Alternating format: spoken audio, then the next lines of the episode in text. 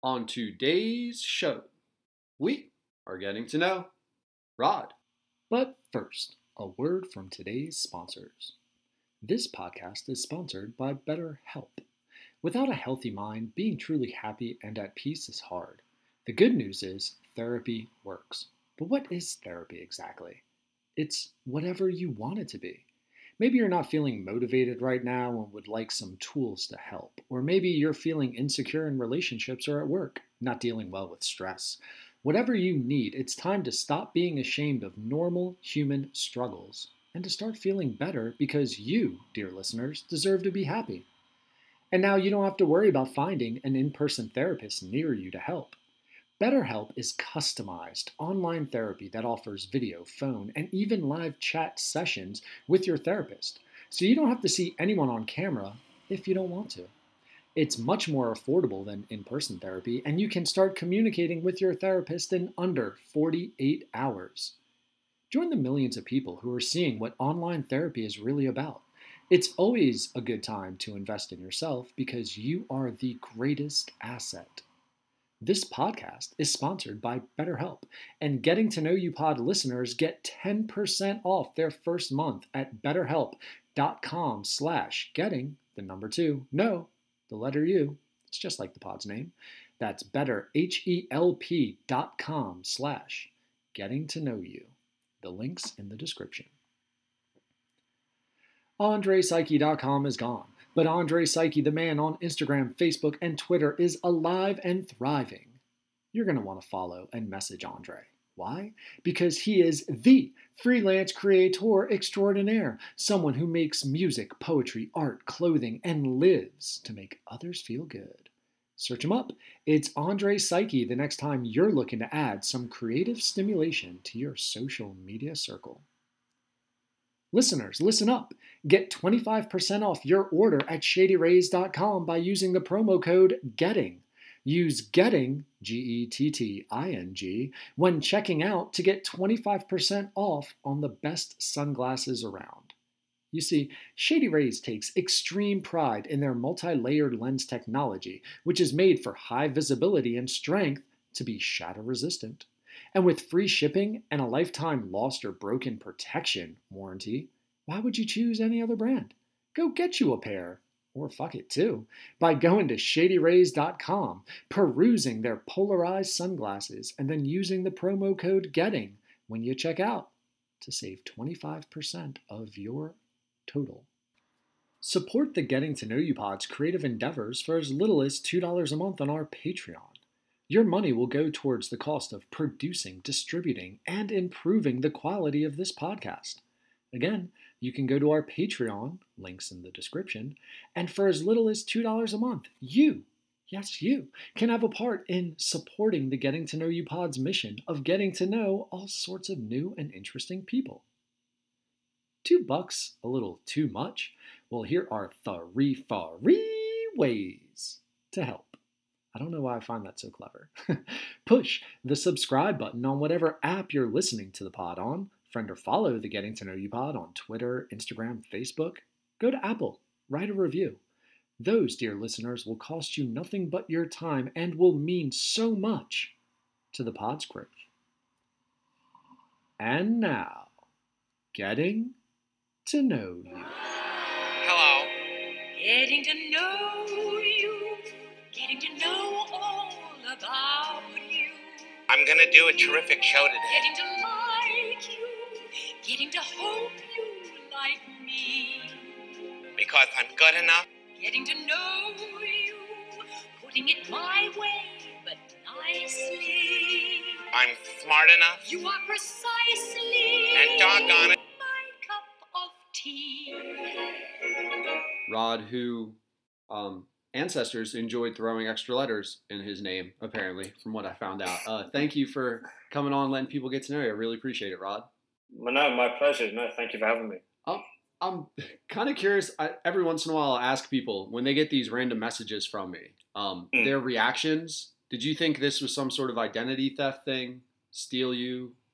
No, no, I don't think so. Um, I think because I saw you had followed me on uh, like Twitter and Instagram, So I was like, oh, okay, it's not just sort of a random Gotcha. thing. And then I looked into it, and uh, yeah, no, don't worry. I didn't think you were about to like steal all my money. Yeah, I, Um, I, I guess I asked to try to like figure out the best way to it.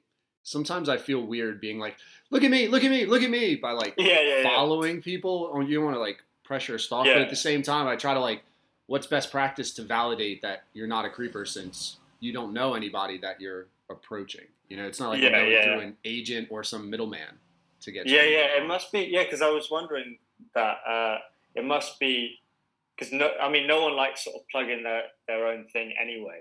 Yeah. But um, I think it must be strange because the whole premise of, of your r- idea, which I think, by the way, is really cool, uh, is that it needs to be a stranger. So it must just add another layer of difficulty for you. But yeah, no, I think it's really cool. Yeah, it uh, especially because I didn't get on social media till I started the podcast. I was very anti Yeah. social media. Yeah, yeah, yeah, yeah. and so like just figuring out um, i think it was like four guests in they were like yeah man when you send these messages you realize if you're not followed or following it goes to like this separate box on instagram and no one can Right, see it and i'm like wait there's a separate box you know like stuff like that where you just feel uh, old and stupid Yeah, don't worry. I'm like terrible with technology and social media. My, I mean, I didn't have Instagram until uh, I don't know a couple of years ago now, but I only got it because my girlfriend basically forced me to. Um, yeah, I'm not a technology buff, so never apologize. Don't worry. what um why did she make you want to get instagram Well, I don't know. I just, I never really, I didn't want it because I, I don't really take that many photos anyway. Well, I didn't then. Um, and it was kind of before we were together.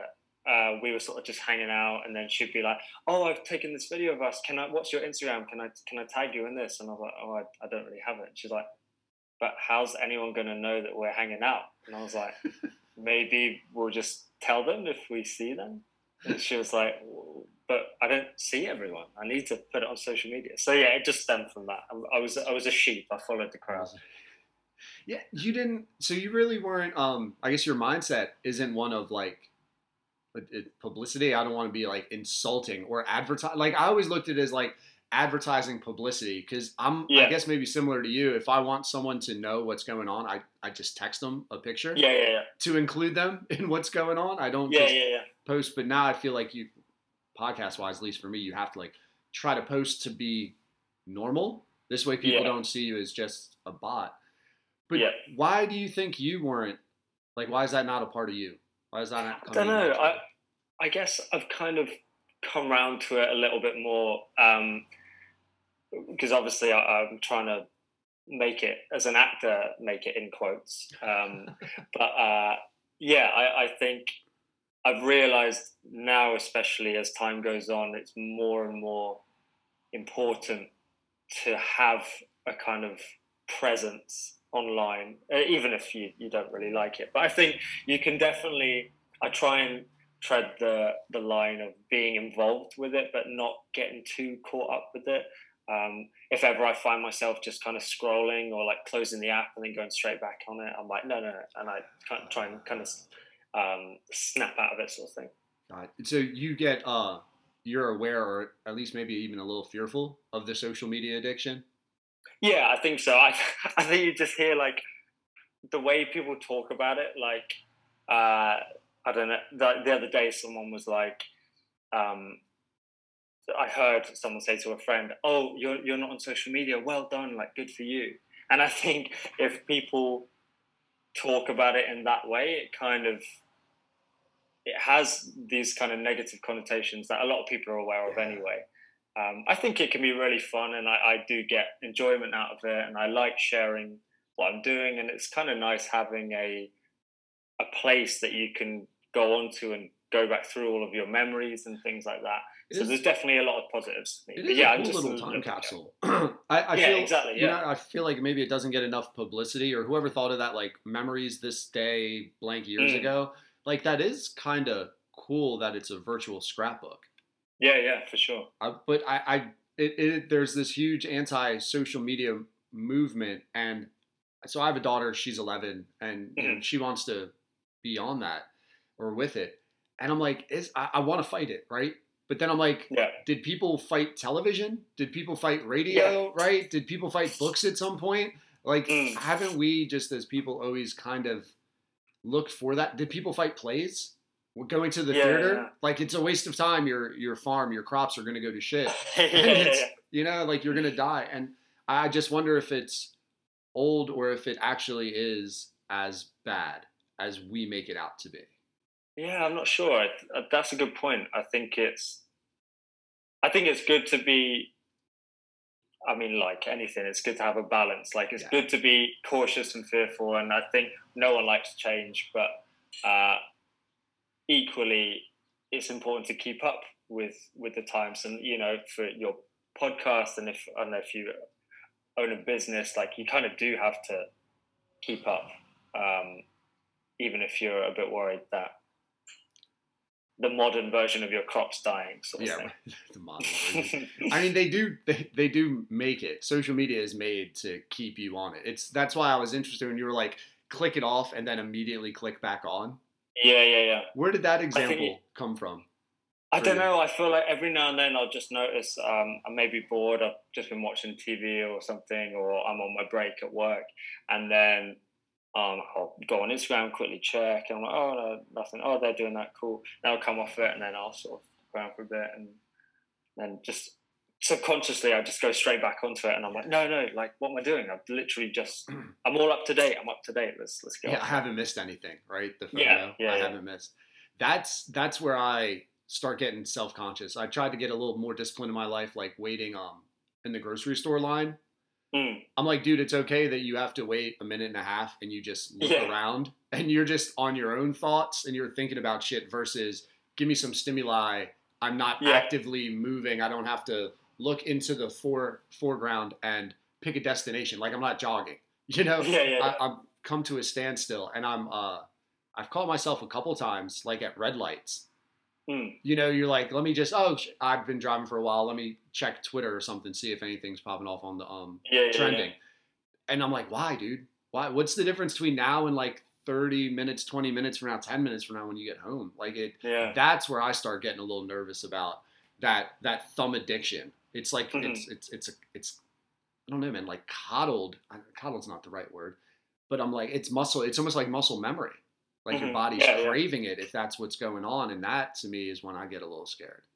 Yeah, no, that, and I think that's you know linked kind of to why I thought that you know when I listened to the the first couple of episodes of your podcast, I kind of like that idea of just trying to encourage people to be a bit more connected to what's going on and and actually what's happening right now and other people like if you're in the queue like you say uh, at, at the supermarket or grocery store uh, and you've got this feeling of like wanting to get your phone out why not just kind of listen in, see what people are talking about? I know you know you don't want to like Eavesdrop. Eavesdrop. stalkery and, like, Eavesdropping past eavesdrop on judgment. yeah, yeah, exactly. But just you know, kind of be a bit more of aware of what's actually happening now, rather than what's happening around the world on Twitter. Yeah, or like even just smile to the person behind you, you know, or Mm. in front of you. Like something else that's weird, and I, I don't know, Yeah. this doesn't have to be like a whole podcast about just weird shit that I notice or that you notice, but like when people are checking out and it doesn't go like quick, quick, quick, they'll like Mm. turn to you and like almost like apologize for them Mhm. taking long. Like I feel like people feel pressure when they're make uh, making others wait sometimes. And in my mind, I'm like, is that connected to social media or? Because I'm not on my phone, do they feel like I'm impatient and then they're looking Yeah, at yeah, me yeah. with this sad, oh, I'm sorry. I'm like, dude, like ever, I don't know. It's a line. Like it's just what happens. It's it's not it's not your fault that I'm having to wait. Mhm. Um, and I wonder if social media somehow is connected to that, or if people have just missed out on like the older person, no agenda. I'm just shopping. I'm just hanging out. Let's chat since we're all having to wait, kind of thing. yeah, we're all doing the same thing. Yeah, yeah. Yeah, it's it, um I don't know. I, I'm not a super scientist. I've only watched one social media documentary, and it. Me Um, too. It might have been the same one as well. okay, yeah. What was it, the Netflix one where Yeah, the yeah, girl, the dad, and the girl? What was that? Social media dilemma? Social dilemma? That's right. Yeah, yeah, yeah. Yeah, dude, that thing scared the hell out of me. That's I oh think man, yeah. that was my tipping point where I was like, "Mm, it can't be good. Yeah, yeah, yeah. Yeah, that was for me when I was like, I think I had already, you know, I, I definitely wasn't on social media as much as I know some people can be, but I watched that and I was like, okay, I just, I don't need, I don't want to like quit cold turkey. I just want to keep an eye on it and make sure it's not uh, dictating my my life and my decision. Yeah. Do you have to? Have you gotten to the point, or have anybody in your life has the point where they actually have to do like the timer on their phone, where they set like, "Hey, been on Instagram for 30 minutes now. Get the fuck off." Mm. Yeah, no, no, I, I, I don't know anyone who's done that. I know, I mean, my, my girlfriend has been like, I don't want to be on my phone for now, so she'll leave it in the other room, and she's like, let's just watch TV. I'm gonna leave it in the bedroom, and that's it. Um, and I'm like, well, why don't you just have it here in, in case you need it, but just don't touch it. But I think some people, maybe maybe like her, just have this they need to physically distance from it just so it's not around just it's not there so you don't have this like you say like the thumb addiction the muscle memory kick in and, Yeah. and get you on it It's strange, man, because I can't Yeah. really think of much else in life.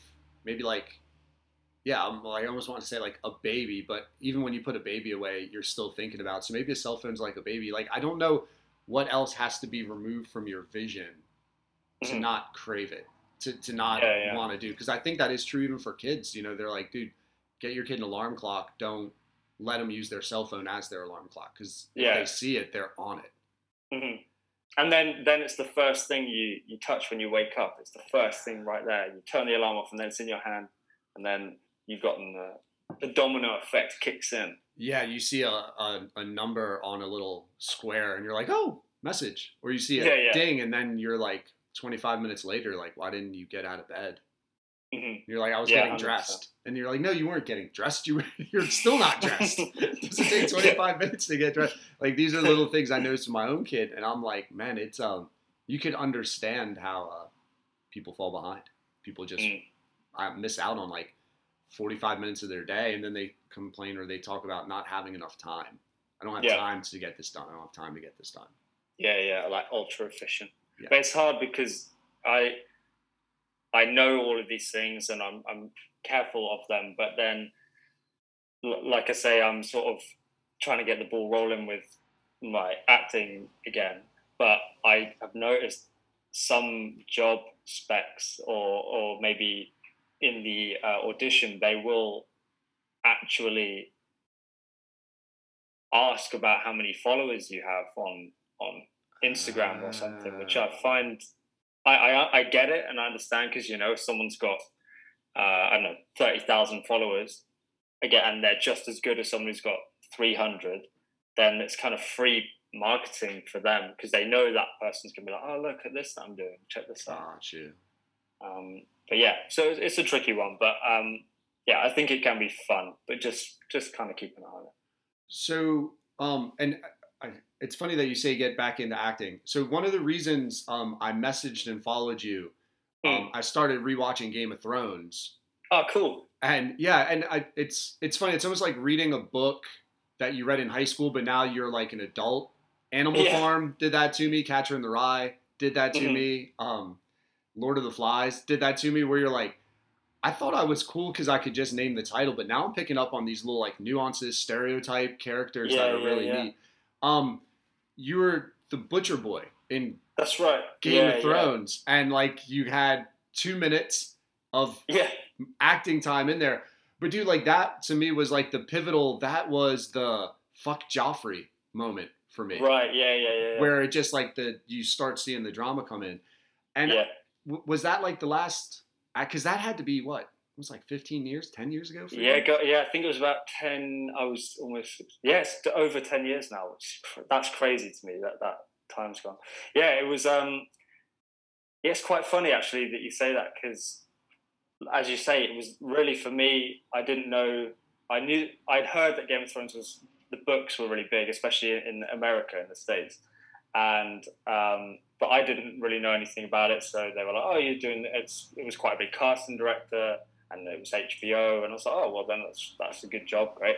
Even though like I only had like three lines, like I was like, oh, it's just a small part, cool, yeah, that's really amazing, awesome, uh, and it was a really really fun experience. But then because I kind of, you know, I guess I'm sort of trying to I try and be humble about it as I was growing up in school and things, but for me, it really was just well, I only had like three lines in it. I wasn't a main part, but so many people say similar thing that that was kind of a big plot point then to you know it started sort of Arya's amazing journey um, um, and yeah and Joffrey like you really start to see the evil in him. Um, yeah so it what was quite funny actually um, whilst I remember is after that episode aired I was really happy you know and um, then online I noticed George R. R. Martin who you know wrote the books um, he blogged because everyone on on Twitter was uh, really really upset that about the dog about the Yeah. wolf, the and he was like, you know, no one's really talking about this human over here that that got butchered up as well. Um, and that was quite an interesting thing. But I mean, I, to be honest, I would choose the dog over myself any day. So I don't blame the general public. Um, but yeah, that like you say, it was about ten years ago. Um, I had a few little bits after that uh, over the next sort of two two years. I did um, a TV show. I don't know if you'd heard of it because it's very much like a English sort of thing. It's called Casualty. It's like a doctor's soap sort of thing. okay. Um, so I had a small part in that, and then a very, very small part in a little film. And then I went to uh, drama school, which there's a few drama schools in London, and if you're an actor and you want to get better, that's apparently where you should go. Um, and there's a bit of an argument about whether it's worth it or not, but I really enjoyed it and, and, everything. But what I did find was then that's like a three year course. And then I kind of stopped all of my momentum then that I was starting to get with jobs. And you come out of drama school and you kind of have to start it up again. And I've just struggled with that a bit Uh, uh, well, over makes, the last year. So, yeah. yeah, that is a conundrum, right? Because if you are getting a little bit, if you are getting some roles, but then you're like, hey, I want to get better, and you take the time off to get better, you then, I guess by default, really, your schedule's not as open to get roles. Yeah, yeah, exactly. Yeah, you, and even the schools say you can't do any work whilst you're here. You have to just learn and, and finish the course. Really? Uh, if you get like towards the end, like during third year, they might be inclined if you get a really good agent early and they're like, and they're like, oh, we've got you an amazing job, like you have to do it. And they might be like, okay, we'll give you an early um, degree. That's fine. You can leave. But uh, yeah, up until that point, they're like, nope, nothing. That's interesting because they just want you focused on the craft. They get worried about people leaving. Yeah, I guess so. I think it's really kind of well, my experience anyway is really steeped in tradition. It's very like traditional school and training, and maybe it needs to be updated a little bit nowadays. But um, yeah, it was very much, you know, having to go into some classes and you have no idea why you're rolling around on the floor making noises like a seal, but you're having to do that, and you just you realize you paid nine thousand pound a year to do that, but you just roll with the punches and see what happens. But Just- um, yeah, Stretch your inner animal. yeah, exactly, yeah, literally, that's it. Animal studies the win. it's fun. Were you, were you able? Did your parents let you watch the whole episode of Game of Thrones that you were in? Did it let you watch like before and at previous episodes and episodes later, or Yeah, yeah, they they did, and they they did actually. I think for at least season one, they watched it with me, which was a very strange experience. um, as I'm sure you know from from watching it. Uh, some of it's a bit risque. So I Uh, teach um, middle. I'm a reading specialist at a middle school. So one Oh, of the things we do is kids get free choice of reading. They get to pick books where they read, and this is actually why I started watching Game of Thrones. There's a 12 year old that was reading the book, Hmm. and like you have to have conversations about the book, you know, and like, hey, what do you notice? What about these characters? Give me some details that support it Mhm. and she had read maybe 50 pages in and i'm i'm just thinking i'm so grateful that summer ended before she got to like the incense scene with Yeah, cersei yeah, and yeah. Jaime earl i'm like praying that she doesn't read too quickly so that Yeah. like it's that awkwardness of being with an adult as a child being exposed to these risque things Yeah. I, I but I couldn't imagine like sitting next to parents as a young kid watching some of the, the Mhm. like the, the the prostitute scenes, the brothel scenes. you Yeah, know? yeah, yeah, Like yeah. just being like, is it okay if I look at the TV or my parents? I, I think I just I almost did the opposite and I looked at nothing but the TV, but not for the reasons people might think, just because I didn't dare make eye contact with anyone in my family right. during that.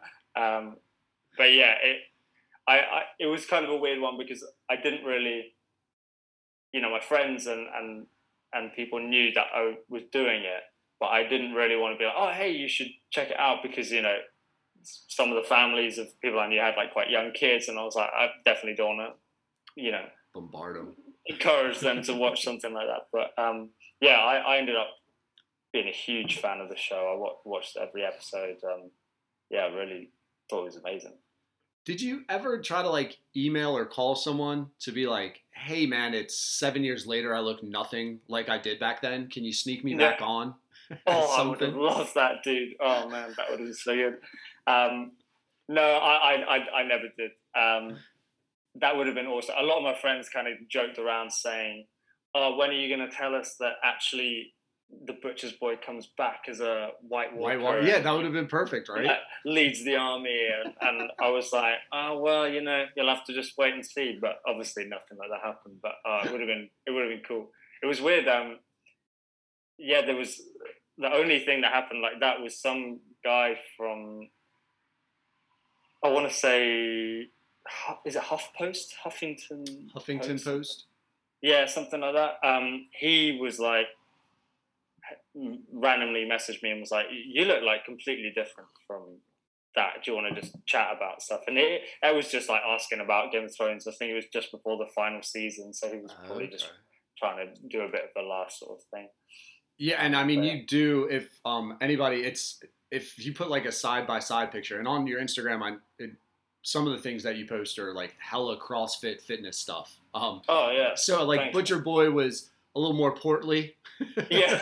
Oh yeah, definitely, definitely rounder around the edges. right? Yeah, man. I mean, you've um you you've it, you're just much more lean and fit now. So that that's why I Thank you, was man. thinking like you know coming back five years later, you're like the shredded White Walker with a six pack. and you're Yeah. just out to destroy King's Landing because they took you. You know, Oh yeah, that, I mean, maybe one day I can try and make some sort of uh, canon thing that ma- leads to that. That'd be spin off, my own spin off series. Yeah, yeah, exactly. We'll Was- see, see what happens. I'll pitch it. I'll pitch it somewhere. Was it, it'll be great for TikTok. Um, was it yeah. was that your first acting job, or did you have to have like a resume to actually get that kind of role? Um, it was, it was definitely, and probably still is the the biggest job I've had. Um, I had only before that done some like commercials and adverts and things, um, and a little bit of stage stuff. Um, but yeah, it was definitely my first sort of big role, and and also what's quite interesting is um, just maybe this isn't interesting to people who you know don't know much about the industry or whatever, but uh, the the actual casting director for Game of Thrones is probably one of, if not the biggest in, in London anyway, um, and they are like definitely who you want to see now. Like I would love to get in a room with them again. Um, but so I actually looking back now at knowing how difficult it can be to get seen by them, uh, it is strange that I because I didn't have much on my CV before that that I I did manage to get in the room with that. Um, maybe my picture came across the desk and they're like, "That is exactly the chubby ginger boy that we need. Let's get him." Um, but yeah, it is perfect been victim. strange. You, you Yeah, exactly, As yeah. a child, you just grew up as the perfect victim. Exactly, hundred percent. Like little bit porky. He's got the red hair, pasty skin. Let's get him.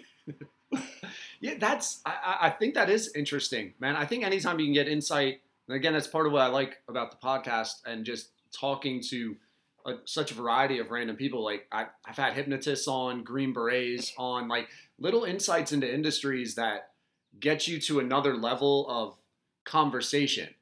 so someone could like for someone would be like, oh yeah, it's really hard to get a job in acting, and I think almost I think most people would feel comfortable saying that, but then Mhm. no one could go like to that second level of like, well, why?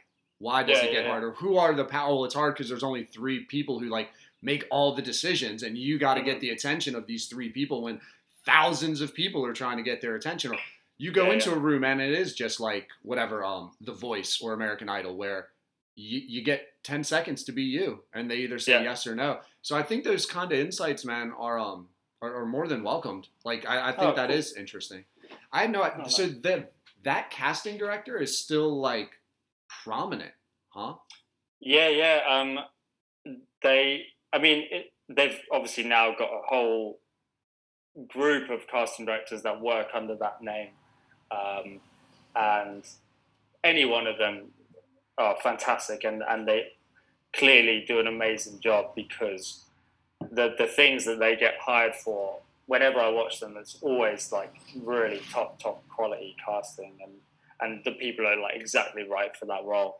Um, so yeah, they they're just really good. at- And to be honest, you could say that about a lot of casting directors in well across the world, but in London, um, just from my experience, the the level of detail that they put in, and they do put in so much work, and I think that's why it's easy to sit back and say, "Oh, it's so hard because there's so many people doing it or trying to to achieve that," but these poor people are sat in a room day after day uh, or, or going through videos, so many, like thousands. So it is, I, I respect them a lot. I'll say that. Um, yeah. yeah i it's something that i don't think about often i just get to enjoy cinema movie the entertainment but Mm. like the time that goes into even just shooting your three lines or the time that it takes to get you to a spot and not just you but like any actor the investment Mhm. that goes into that for an hour and a half marvel movie right or for Yeah, a yeah, 50 yeah. minute episode of game of thrones or whatever it, it's just so my mind gets blown because it's so disproportional from the Mhm. people I've spoken to. It's hours on hours on hours of set prep, selection, and then you're like, cool, that was a 35 second car scene. We're good. Let's roll. Yeah, yeah, exactly. and also, like, then the, the flip side where, you know, to my shame, sometimes I'll watch, be watching something on TV and I'll, maybe I'll just sort of be flicking through my phone or like just chatting to someone. Um, which is, you know, it's nice, but then all that effort and all the hours that those people put in, Um, and then I've just let it fly by.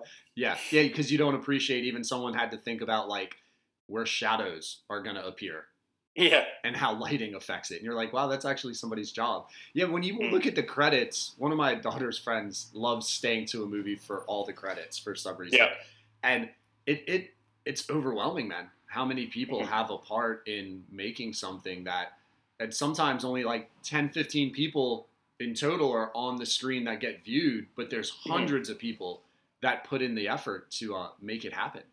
yeah, hundred percent. Yeah, we we actually went uh, to the cinema yesterday for like we've been to the cinema twice in a week because it's like the first time we've been able to go to cinema for ages because of everything that's going on. But uh, yeah, we watched Black Widow. Um, Okay.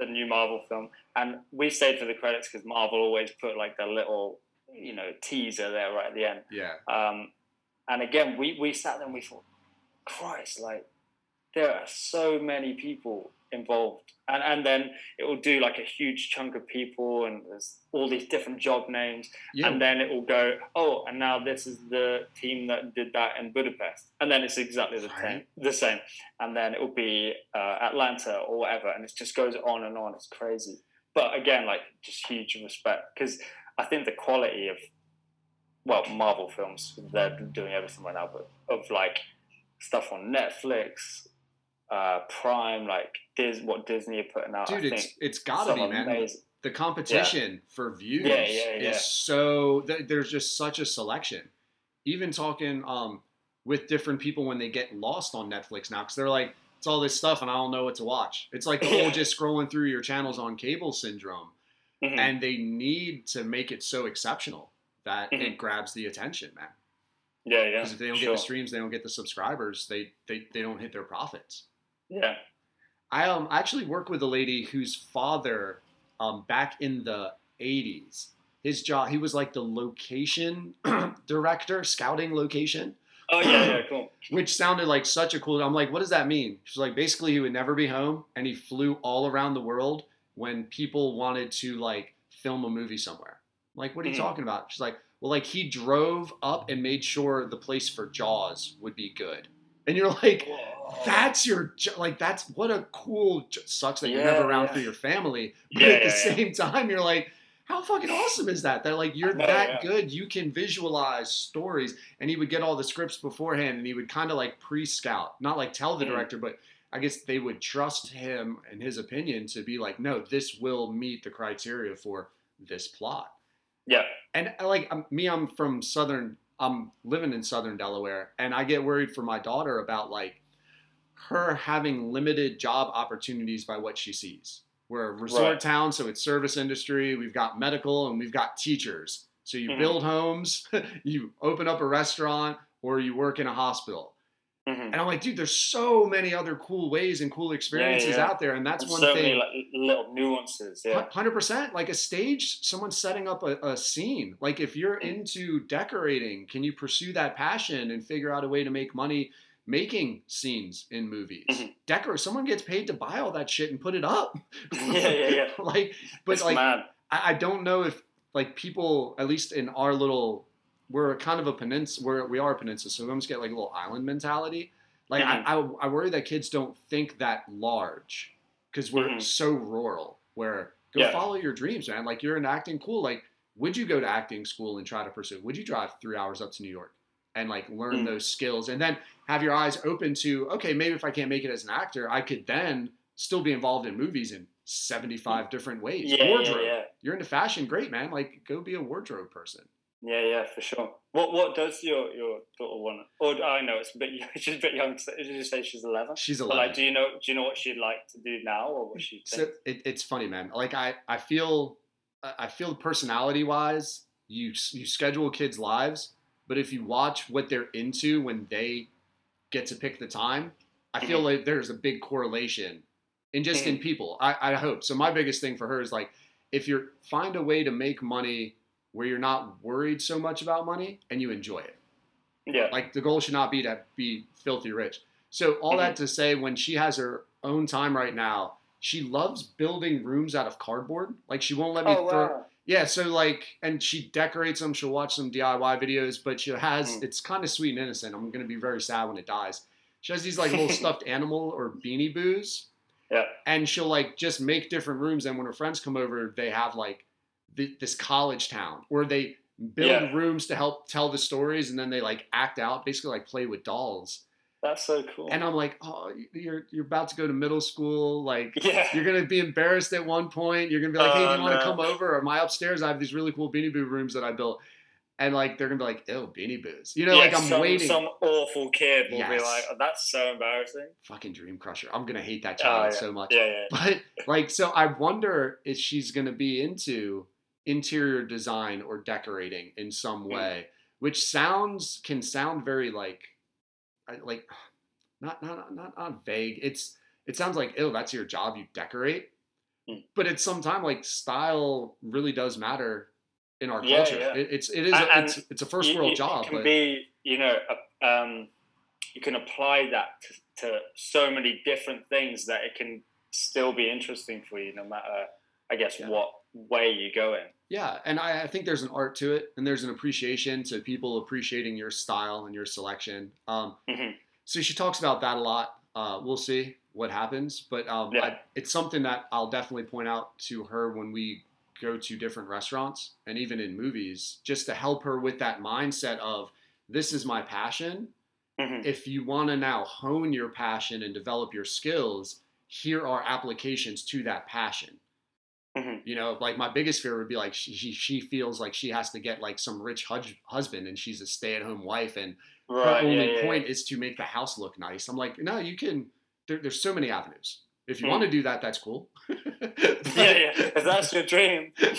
but there's so many ways to make it um, with your passions.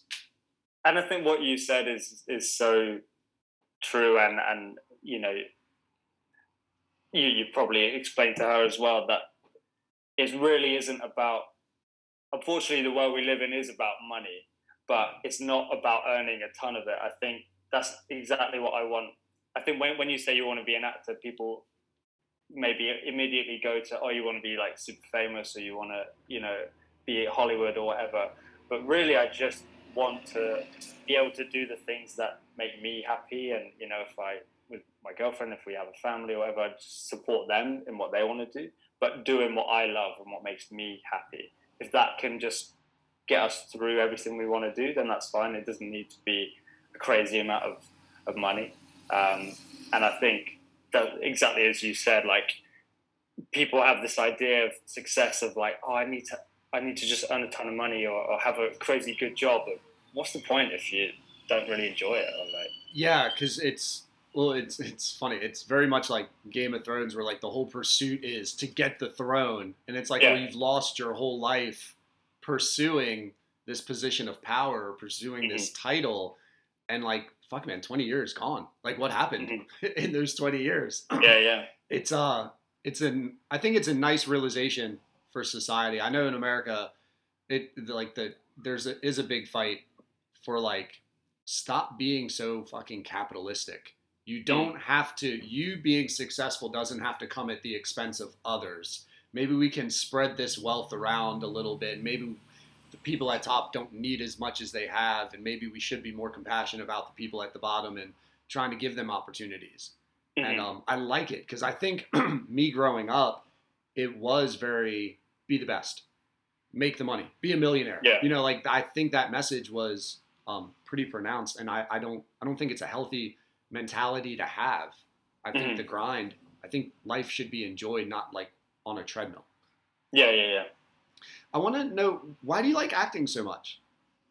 Um, I don't know. So I think, it, to be honest, it did start just as it was something I did as a kid. Um, I always liked.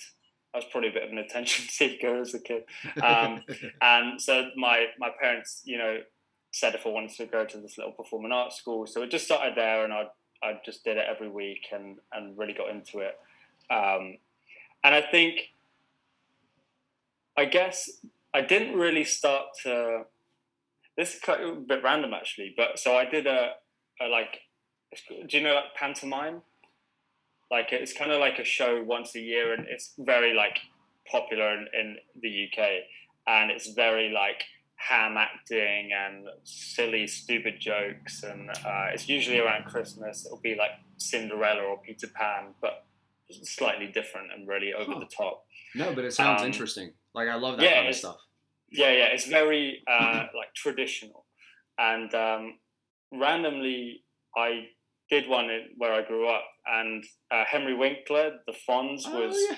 Captain Hook in it, Oh. and um, talk about a resurgence career. Yeah. Like the Oh, yeah, Fonz, and then he like fell, like, disappeared, and then as him as like it's almost like him and Betty White as like older people are just so fucking hilarious. yeah, yeah, yeah, yeah, and yeah, and he I, I keep seeing him pop up and like everything. I'm like, this is so cool. He's doing so well. Yeah. Um, but yeah, it was kind of.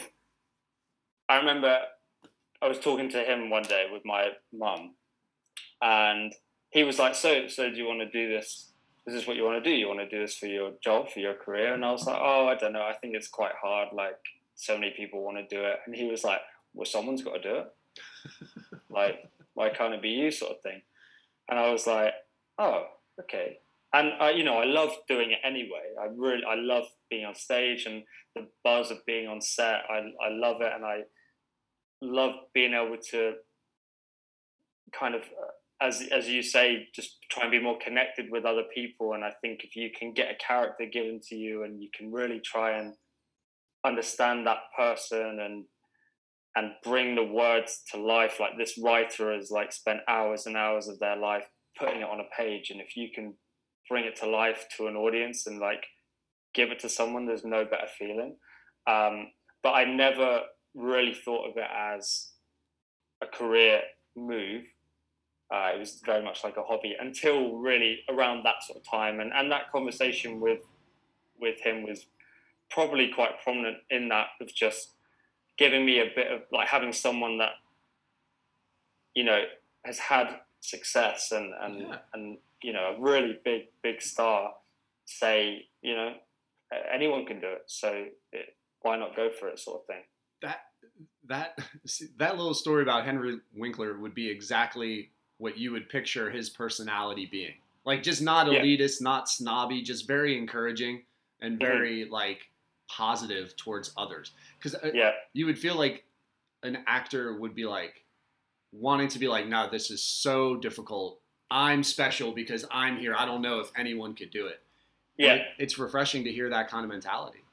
Oh, honestly, he, it, it, I guess it just really spurred me on to, to move in that direction. But it, just in general, he was an absolute gent. Like you, can, like you say, you can imagine he's big, big name. He comes to this town and he's doing a, a pantomime, and there's just these kids all running around. There's loads of kids in the show, and you can imagine someone maybe being like, "Oh, I don't really want anything to do with that. I just want to do my, come here, do my job, get paid, see you later." Right. But he would like come out of his dressing room, and he. Do you, do you have you seen um the film Click that he's in?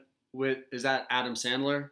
Yeah, with the remote. and Oh, like You know, I- That's actually one Adam Sandler movie that I need. I might actually watch that tonight now. Because no, Okay, I, I just remember the commercial, and I guess I, it, I'll get sidetracked. But Adam Sandler is a very hot topic of my thoughts because I don't know if it is appropriate or inappropriate to show and enjoy with my 11 year old daughter.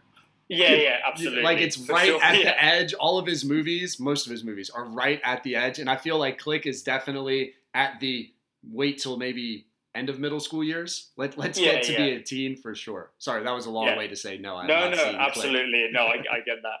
Um, but yeah, basically, there's this little uh, magic trick he does in that film uh, where he gets a coin out of his pocket and he bites it in half and then it's missing, and then all of a sudden, boom, it's back on the coin.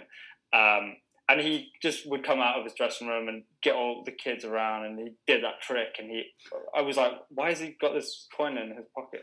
I have no idea. But it, it was, re- he was just so nice with everyone, and it was really, like you say, very refreshing to have that experience, especially young when I was quite young. To, I think if if I had had a bad experience with a big name actor, it might have maybe put me off from. Uh, that world and maybe would have had some sort of negative feelings towards it. Yeah, but yeah, absolutely. amazing. I, I- think so. I, I, mean, I, I would assume if when kids have bad experiences, they're gonna associate because kids are so limited with their experiences. If they meet one cop, that's how all cops are. If they have Yeah. one teacher, that's how all teachers are, right? Mhm. So the acting thing would be the exact same. Yeah. So you you were in a performing arts school as a youth, like that's a choice parents have to make. Um, because I'm trying to understand, like Delaware public school, where you live, you can go to a school for free. There's some charter schools that have specific like points or, or points of emphasis. They have a, a Mhm. charter or a mission, and then you have private schools that you can pay for. Basically our school system. And it sounded Mhm. like you went to what we would call a charter school for acting. Uh, well, it was it, it was separate from my uh, my I guess sort of charter school sort of thing. It was basically I'd go to uh, I'm trying to think what we call it here. I guess it would be state school. It just just like open for anyone. Okay. just a, a random school. Uh, I don't think we had to pay any money or anything. Um, and you know, there you go and do all your normal subjects. You know, English, math, science, languages. Uh, you, there was actually pr- a pretty good performing arts set up there. They had like a theatre and some cool studios, and you did do drama. But it was actually I was very very fortunate. Um, you know, my, we didn't come from a really wealthy background or anything, but my parents, my dad would work really hard, and my mum as well, to like earn an all right amount of money. And it was actually a separate performing arts school that I'd go to on a Saturday on the weekend. Oh. And then they had like drama, singing, and dance classes. Um, and I started off only doing drama, but then gradually sort of did some of the others as well. But um, yeah, and it was something they had to pay for uh, every term or something. Um, so yeah, it, it was it was in addition to regular school. But again, I'm just very grateful and very fortunate to have been in a position that my parents could let me do that because obviously if, if some kids uh, that aren't as, as fortunate in that way want to do something like that it might not be a possibility so yeah i'm very grateful to my parents for, for that that chance That's a neat little setup. So, it, and I don't know what it would relate to here. Like, we have acting classes that kids can go to and take, but I don't think there's a setup like that around here where on Saturdays you could. And it, it was a setup just like school. You go there in the morning, you stay basically all day, and they have like Yeah, this I- curriculum and it's well rounded. yes if you it, it was it wasn't quite as um you know laid out like that but if you did all of the classes you, you'd be there from sort of like 9 10 in the morning to i don't know between 4 and 6 at night so it would be a full day sort of thing on a saturday Okay. but if you only did drama then it would be i guess more similar to just acting classes where you're just going every saturday you're there for an hour and then you, you come home you um, so yeah, I think maybe it's sort of in between those two things. Gotcha. And do you remember why you wanted to go to that? It seemed like most kids that I know are not trying to give up their Saturdays. They just want to. Yeah, yeah. Um, well, as you could probably imagine from my physique as a child, I was never really that good at sports, and a lot of my friends did, uh, well, soccer, but football on the weekend, um, and I, I didn't do any of that. So I, I do remember at times getting a bit of, uh, you know, shit talking from friends at school about doing, you know, acting and dance. and as soon as soon as you said the word dance, acting like it's kind of like on the fence, but it's it's almost like next level for young guys in their peer group to be like, "What are you doing? Don? What are you doing? You want to spend the night Friday night?" And you're like, "Sorry, man, I got dance class tomorrow." yeah, You know, like dudes, the things that dudes don't say to each other. yeah, exactly. Yeah, and and especially when I was a kid, that was like, uh, uh, you know, now I think it's more accepted. It's like, Oh, oh, yeah. you, you can do whatever you want, but like then it was like, what what are you doing going to dance club? Very gender Um, defining norms. We Absolutely, yeah, yeah. Which, which thankfully we've sort of majoritively kind of grown a- away from that as as um, people. But yeah, it was. I guess because I started, I do actually remember it now. Actually, being because I was only nine or ten when I started, and it was my, like I said, my parents had been like, "Oh, you like sort of doing little jokes and little performances at home. Why don't we take you to this thing and do drama?" And for ages, I, I just did drama for maybe a year or two. And they, the people at the school kept being like, "Oh, you should try singing, or you should try tap dancing, or, or something like that." And I was like, "No, no, I'm not doing that because I think you know my friends at school. I was worried about what they'd think or whatever." But then I don't know what really happened. I guess because I had made friends at that little school becomes who- accepted. who started to do those classes. Then I was like, oh well, they're doing it, so then maybe I can do it as well. Um, but yeah, I definitely think now I wouldn't have had that sort of conflict. But yeah, I was just very. I always used to care what other people thought too much, way too much. Um, but yeah, I think that's just a youth thing, man. I think kids Yeah. are so scared of not fitting in or being isolated. I don't know if it's because, like, evolutionary wise, you're more vulnerable as a child and you need the protection of the pact, kind of a Yeah. thing. But I, I, that's completely normal. And I, as a teacher, I, I, I see it all the time. yeah, I was about to say, yeah, you must really get a kind of uh, good view of that kind of thing and how it changes. Uh, How, how long have you have you done that Um, and worked in? Shoot, man. I think this summer, I think I might have just finished up my 15th year. Wow, nice. Yeah, teaching grades, a range of grades five through eight, um, predominantly six through eight. But I taught fifth grade for six, seven years. Um, Amazing. yeah, and it, it, it, like you just, you know the patterns, man. It's like ocean waves. You know how Yeah. kids are gonna start. Not each kid is different in their own way, but you know Mm-hmm. the roles. It's like um, story tropes. You know, there's always gonna be a villain. You know, there's always gonna be a good guy. Yeah, you know, yeah. there's always gonna be a sidekick. You know, there's always gonna be a quiet, introverted one. Like you just know these roles are set in a classroom, and it's funny how um, you can predict it. Yeah. You know, this week's going to be crazy because it's the holiday week. You know, if there was a Super Bowl the night before, all the dudes are going to do nothing but talk about the Super Bowl in Yeah. class. And shout out their favorite player's name randomly, and it's it's just uh, I don't know. It, it's it gives you a lot of insight into. Uh, maybe it's why I'm so like into like the sociology stuff because you Hmm. do you just sit there and you kind of like people watch and analyze to help students grow, not to like Yeah. judge, but you notice you notice like these Just for your own pleasure. exactly. That's all we do is sit there with coffee Yeah, yeah. and we mock and judge. like those casting directors. yeah, exactly. Yeah, yeah. Every little fit. move. exactly. but no, yeah, that's. I think that's why I get into the the uh, analyzing of social behaviors because Mm. by default, like it's something much like you're into the acting. I've just always been into like that, um, noticing people and trying to like anticipate and then use it, guide it like water.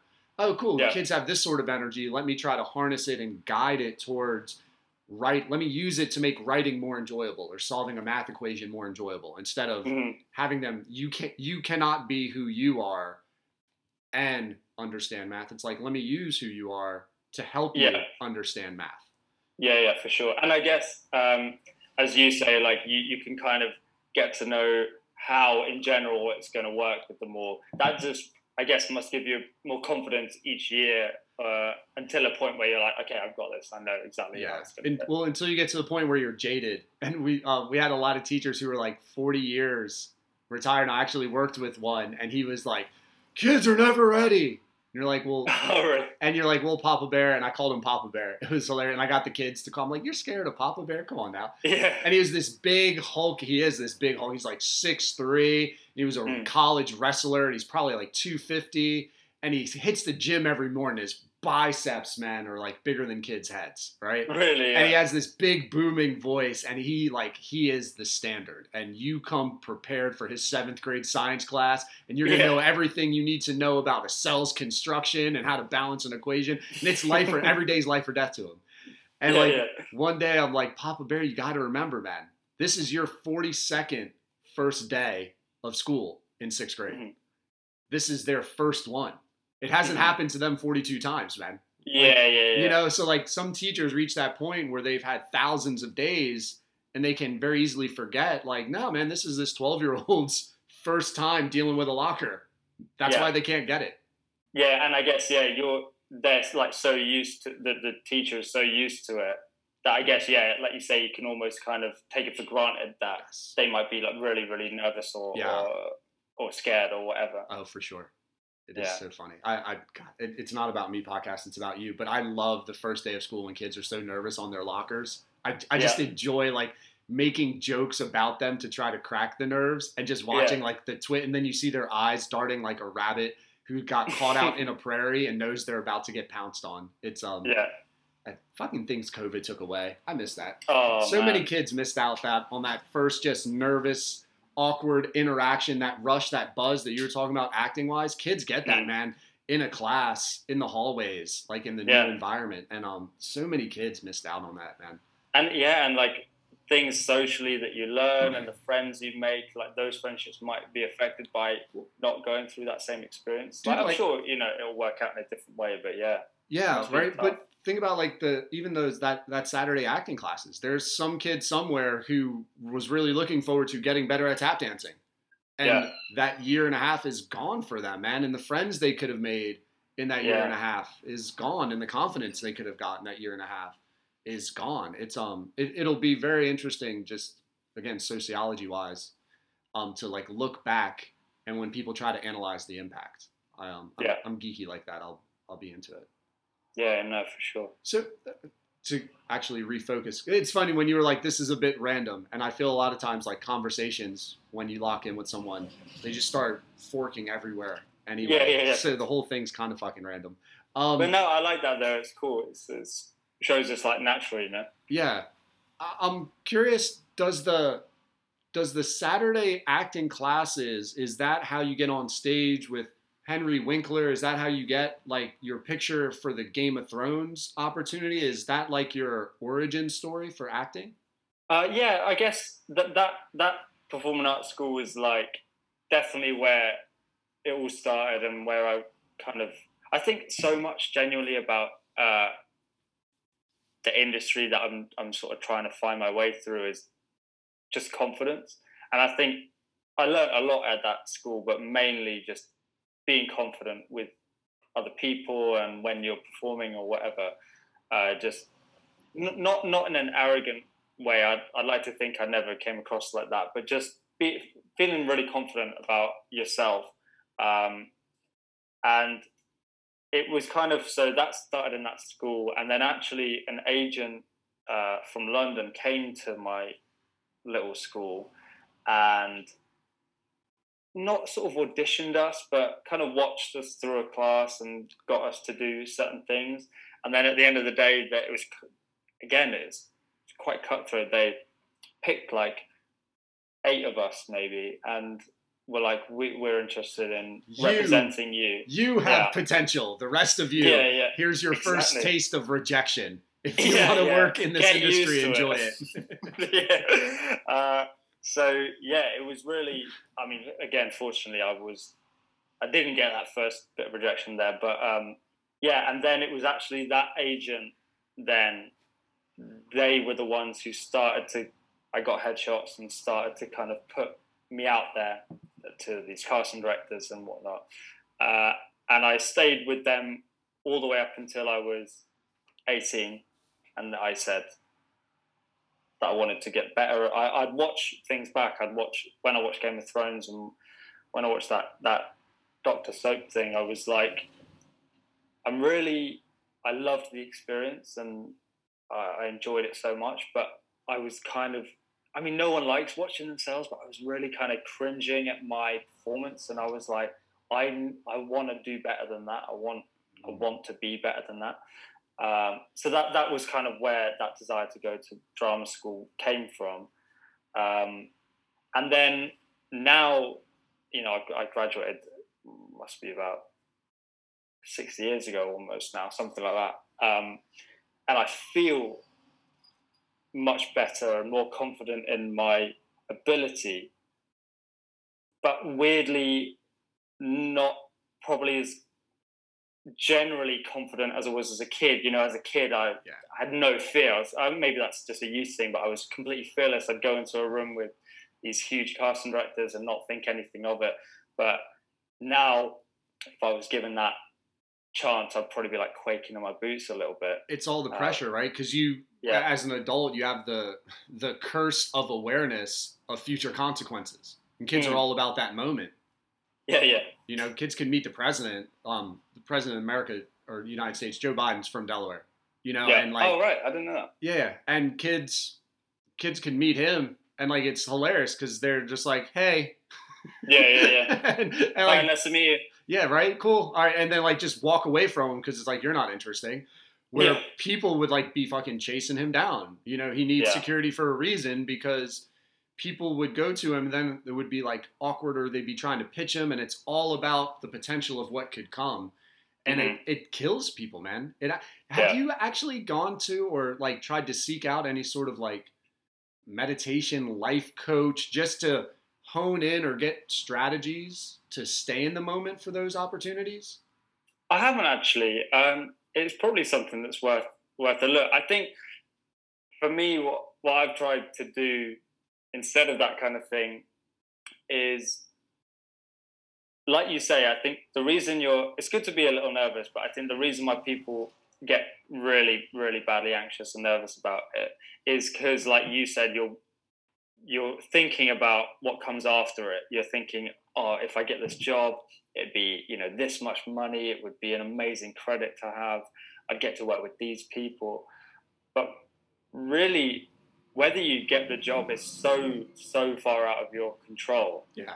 that all you can do is i've prepared myself as much as i can in terms of the script or what i need to do i go in and present what i think is the best of my ability and what i think that they want maybe they'll give me a little note and I'll do it again how they said, and then that's it. And you just really, it's not easy. It sounds easy talking about it now, but you try and never think about it ever again unless you get the call and they say, yeah, we, we loved it. We, we want to get you on board.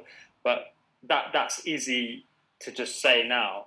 But yeah, I think if you can just deliver what ultimately is your job, what you want to do for your life, what you deliver that in the room, and then walk out, see you later, and try not to think about it. I think that's the healthiest way of going about it. Not think about it later. See, so I'm so anti. Like when you had said, "Watch myself, I cringe."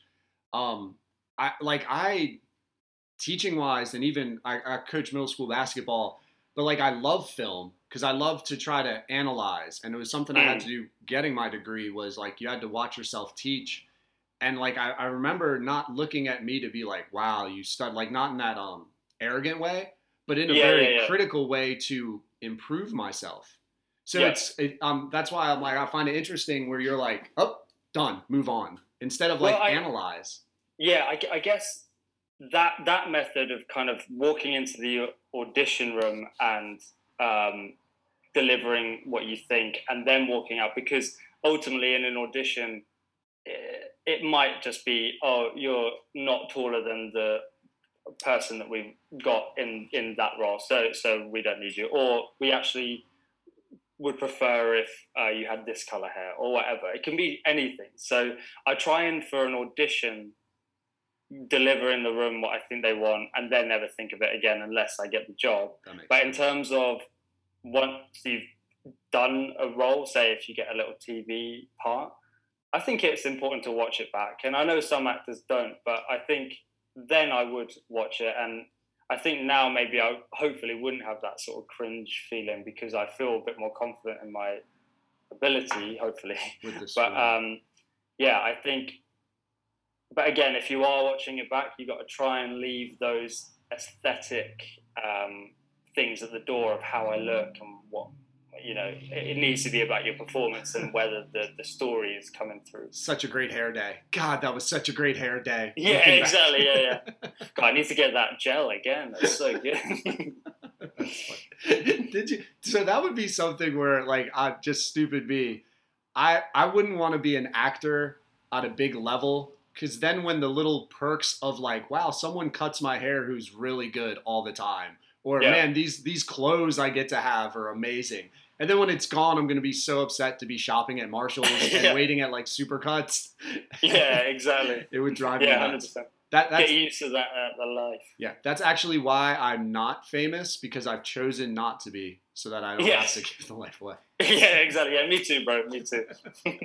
I think the the point about the callback is interesting, and that that makes way more sense to me because it would you'd go mad replaying that moment of Mm. oh I should have emphasized this word or my gesture should have been this way or my posture should have been more upright and really all it came down to was nah we wanted someone who has a better beard yeah, exactly. Yeah, yeah, yeah. and it would be maddening. Yeah, it would um and it would be such a confidence killer. I would imagine. Yeah. It's- And that's part of the thing like is with the confidence doing things knowing you're going to be rejected but then still doing them well is so Mhm. hard for people in general. It, I I don't know how actors can try out for 10 roles, get none of them and then go to the 11th with Yeah. confidence. Yeah, I think that's why I think that's always going to seep in. I think you're always going to have these moments of kind of questioning yourself and if it's right or if you're doing the right thing. But I think as long like for me, I, I haven't, you know, I can I can blame COVID for the past like year and a half or whatever, but really, I've not had a big, big sort of chance in a while. Uh, not, and that, you know, a lot of people would just blame their agent, but that's on me. Like, you know, I should have pushed myself out there a bit more. But um, I think you can, you can just sort of get go go a bit crazy anyway. So if I think it's natural to let it kind of seep in, um, and and, and experience that that questioning of, of where you're at. But I think as long as you still have that fire in you of that, this is what I want to do in life, and as long I think as well as long as you've still got that, like never again, never in an arrogant way, but I I just know or have a feeling that I am good enough to to earn my living from acting. I I I, I know that I've got that in me. So I think as long as you still have that, then you should keep going for it. But I think ever if it gets too much or if you're not happy anymore, then then maybe it's time to change it. Like I say, I'm very much like I think happiness has got to come first, and I think if it's if it's not, then maybe there's something to be thought about there. But yeah, Yeah, I, I, I like. I don't know. Again, that, that's I, that would be one of my life mantras or philosophies. Is like Mm. happiness should be a large enjoyment should be a large part of your daily activity. Even sleeping, Yeah. man. Like fuck, man. Spend a little extra Yeah. money on your mattress. Enjoy going to bed. Like it, it'll be worth it.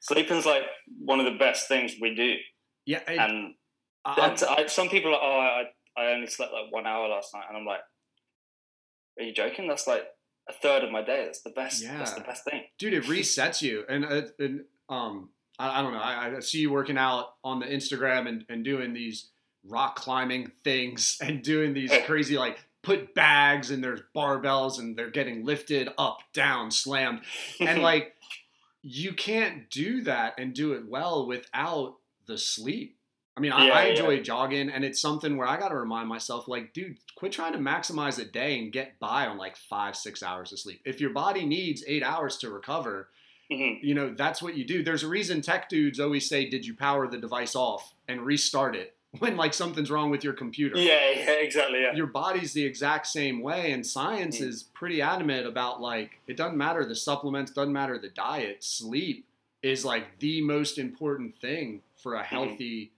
life Yeah, yeah, and and sleep being a big part of it, but just like looking after your body in general, I think I think food is another big Oh, one yeah. for people. Like it's like, oh no, no, I can't, I can't eat. I need to be fit. But especially if you're doing quite, if you're jogging, like jogging can really take it out of your body, and you need to like refuel after that. Um, and I think I'm starting to have a bit of a better relationship. I used to be like, right, I've just got to eat breakfast, lunch, and dinner. Whereas now that I'm sort of doing a little bit more, I'm like, I want loads of food. Like, give me the food. Whereas I think coming from, I used to think, oh well, I don't ever want to be like chubby again, Mm. so I don't want to eat loads. But now I'm like, I need to eat loads. I want to make sure my body is fueled up and, and ready for X, Y, and Z. But yeah, yeah do you does a little bit of that pressure to not be chubby or whatever come from the acting like how important is it to be fit shredded I don't, I don't think you have a six pack. I always marvel at people no, with no, six no, packs. I Like don't. those fuckers with six packs, I'm like, you can't be happy. And then I meet Yeah, some yeah, of them, yeah. and I'm like, oh my god, you are happy. And the six pack comes naturally. but like, how much is, is there industry pressure? Do like agents tell you, hey man, make sure you're have this kind of body definition, or is it Uh, just I- more you? I- I've never experienced that, fortunately. I think I think the best way for it to be is you should never change your you should never feel like you have to change how you look for a certain role or certain thing. Uh, I think there has def- there is definitely a bit of it, and I've seen some people uh, be told, "Oh, you you need to lose weight, otherwise you're not going to get any roles," which is such a horrible thing to say. I mean, that must be. So, we're talking about confidence. That's such a confidence killer um, for someone. But I think ultimately, however you look, we're supposed all these like uh, TV shows. uh, Well, a lot of them anyway, are supposed to show real people, like a- actual people in the world. Maybe not like superhero stuff like Marvel and that, but like Right. most sort of dramas or whatever are supposed to represent real people, and everyone's different. Everyone looks, everyone's different weights and different sizes, and I definitely don't have a six pack. Um, but like, I think as many different kinds of people there are in the world, it's almost like eight billion or whatever. There really could then therefore be just as many different kinds of people on a TV show or whatever. So I think I don't think anyone should ever be told to look a certain way because I think you just got to be confident in how you look to and then know what you'd be cast as. So like I know that I'm never going to be cast as a bodybuilder because I'm nowhere near I'm like 10 times smaller than them and don't have the complete shreddedness. But I just wouldn't go for those roles. I know that that's not me, so I focus on what I think I'm right for. But um, but obviously, you know, I think you want to be healthy, and like we're saying, you want to eat well to fuel your body and and sleep right. But I don't think you should ever like drastically try and change how you look to just to get a, a part Yeah. or something. And then imagine you don't get it, man. Imagine someone puts on Yeah, yeah. f- 50 pounds of muscle because they're like, hey, I hear they're looking for blank down the road Mm. and they want a bunch of 220 pound, 5% body fat Yeah. actors. That's going to be my lane. And then all of a sudden it's for naught. And now the Mhm. mental damage that would come along with that. Yeah, yeah, for sure. Yeah, I've always I, I've always been interested when you had brought up or spoken about agent and maybe making a change. And I'm, I'm not um, saying this in like a disparaging way Mm. about agents, but they seem like these mysterious gatekeepers.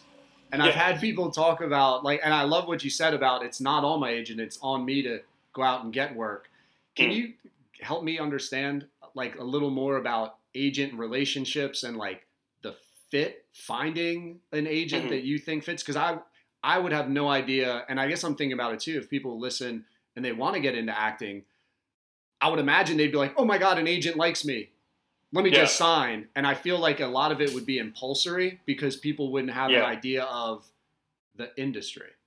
Yeah, yeah, sure. Um, yeah, I think there's there's definitely a weird stigma, uh, if that's the right term, where like people have a certain view on on how it should work, and I think it mainly comes from actors where they think they got an offer from it from an agent, so they they take it. And I, I'll talk a little bit about that in a sec. But I think people are just like, oh, I've got an agent now. I'll, I can just sit back and, and wait for the, the emails to, to flood in for an audition or, or a job or whatever. But firstly, like, agents work so much harder than I think people give them credit for. I think there's the, you know, from like films and whatever, there's a kind of view of an agent that they've got like these like blacked out sunglasses on and they like know what's what and they're very cutthroat and like, but every agent I've had is so lovely and and have had a really good relationship with, which is so important. But I think if you get signed to an agent and you think, "Oh, I'm good now.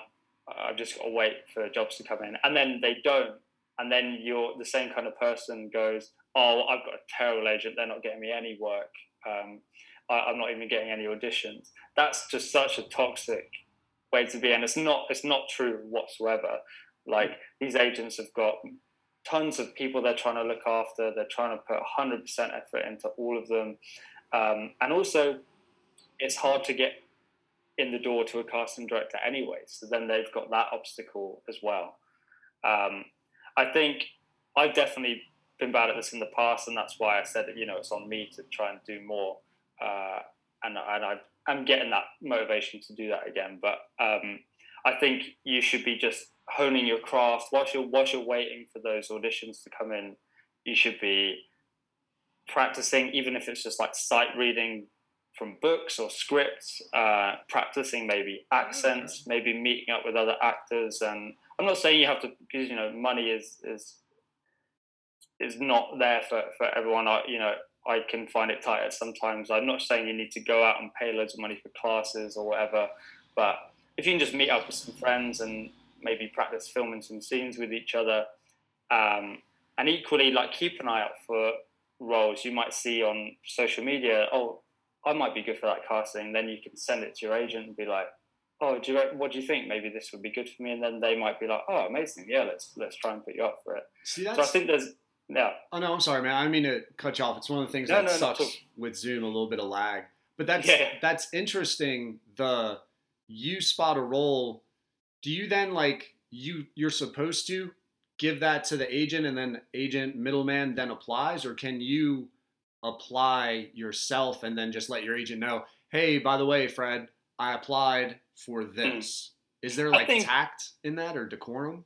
Uh, I, I think I would always go through my agent, um, just as a general. Because I mean, they they have so much more knowledge and experience of how it all works that I think I I wouldn't apply for something without my agent saying. I, I'd always be like, "What do you think?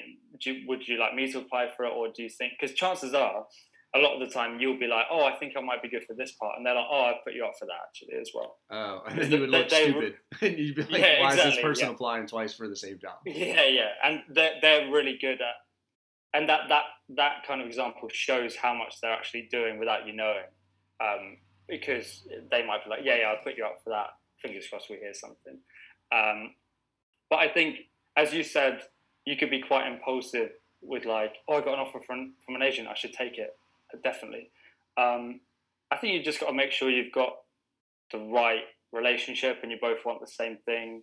Um, you, you know, you've got to be realistic. You can't go and be like, oh yeah, I only want to be in the lead in Hollywood film. Yeah, lead Marvel character. yeah, yeah. I mean, uh, we'd all love that. But um, yeah, I think you got to know what you both want to achieve from working together, uh, and you just got to get on and just be normal people. I think you, a lot of people can, can feel like they're quite intimidated by their agent just because they're your agent, but ultimately you're working together to try and That's weird. boost both of your careers. Intimidated. See, I wouldn't have thought that. I would have thought like maybe I'm a schmuck, and not that agents would be like my butler or servant in any way.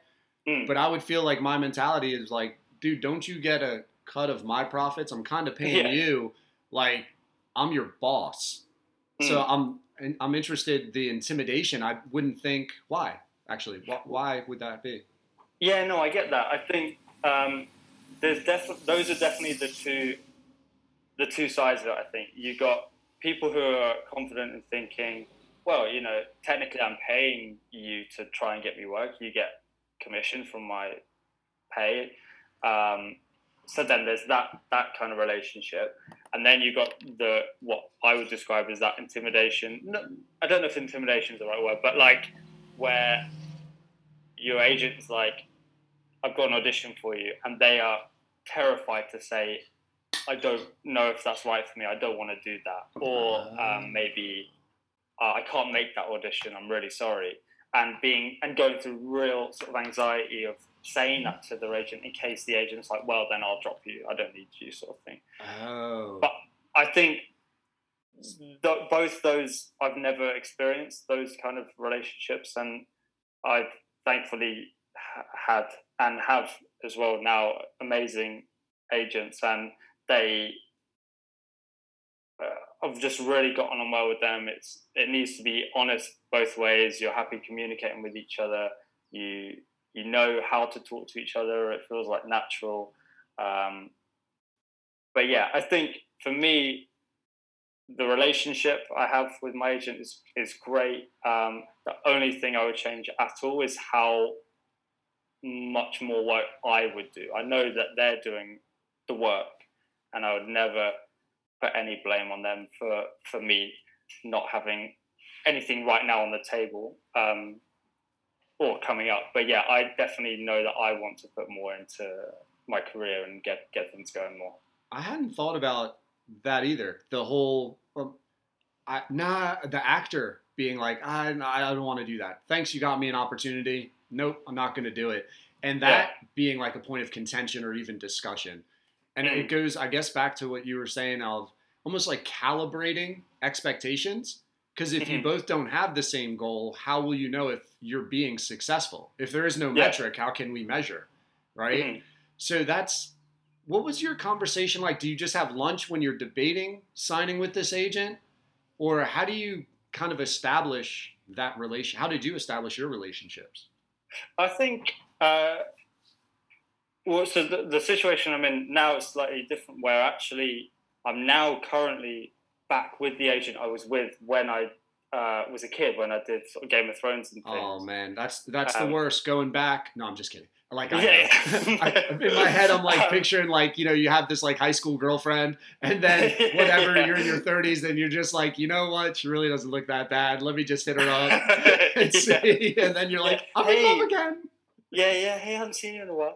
Um, no, um, yes, I, I'm with them. So, kind of the relationship that there's different people working there now uh, than when I was with them as a kid. But I kind of had that as an in. They they've heard of me before and they know how I am. So that we didn't have to work too much on that. And actually, when I went and had a meeting with um, two of the, the lovely ladies there, they they were so nice. It was I felt at ease immediately, and we were just having fun, cracking jokes, and and and that kind of thing. But I think you just got to try and be yourself as much as you can. I think if you go in trying to, and you've got, if you've managed to get um, a meeting with an agent, which is already a massive victory um, because it can be difficult.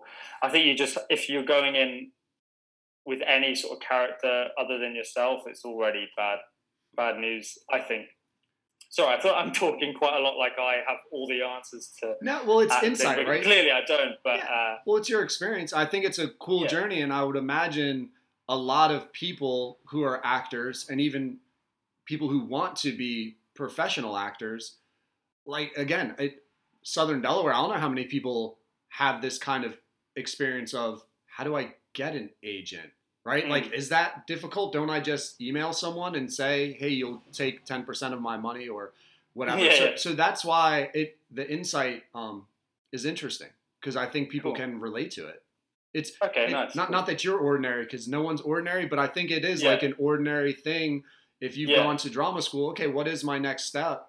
And anytime you can get insight into that, I, I don't take That- you as arrogant coming across that way. Okay, cool. Well, yeah, just I think that's what I actually really love about your idea of this is like realizing that as much as everyone's different, we have so many things that are similar and how we are and how we, and even from like around the world. So that, yeah, that's what I thought was pretty cool. And I'm almost Um, looking at agents now as like realtors. And it's something where realtors can get overlooked is like they put in a lot of work without the promise of pay. Yeah. on projects, and it seems like I, I hadn't considered agents as people. Yeah, yeah, no, like they mean, do yeah. have to put in a lot of work, so it is a big investment if they select you to represent because they're trusting that hey, if I put in this time onto you, Rod, I will get paid back eventually. But if Rod is not successful, then I've wasted that time. And agents have bills, agents have families, agents have financial goals that they want to achieve. And none of that happens unless you are successful as their client. Yeah, no, I think that's and you hit it on on the head with that. Therefore, if they're working based on their client success, then their time is a really valuable uh, resource, and they're putting all this time into trying to get their clients work. So then, when you're trying to get an agent, that I think that's why it's difficult because their time is therefore so valuable Mm. that they're getting hundreds and hundreds of people email like, "Here's my headshot. Uh, I'm seeking representation. Uh, I really think that our relationship would work well, judging from what I know from other people that you represent." And they see that over and over. So it must be really difficult for them to find the right people for them.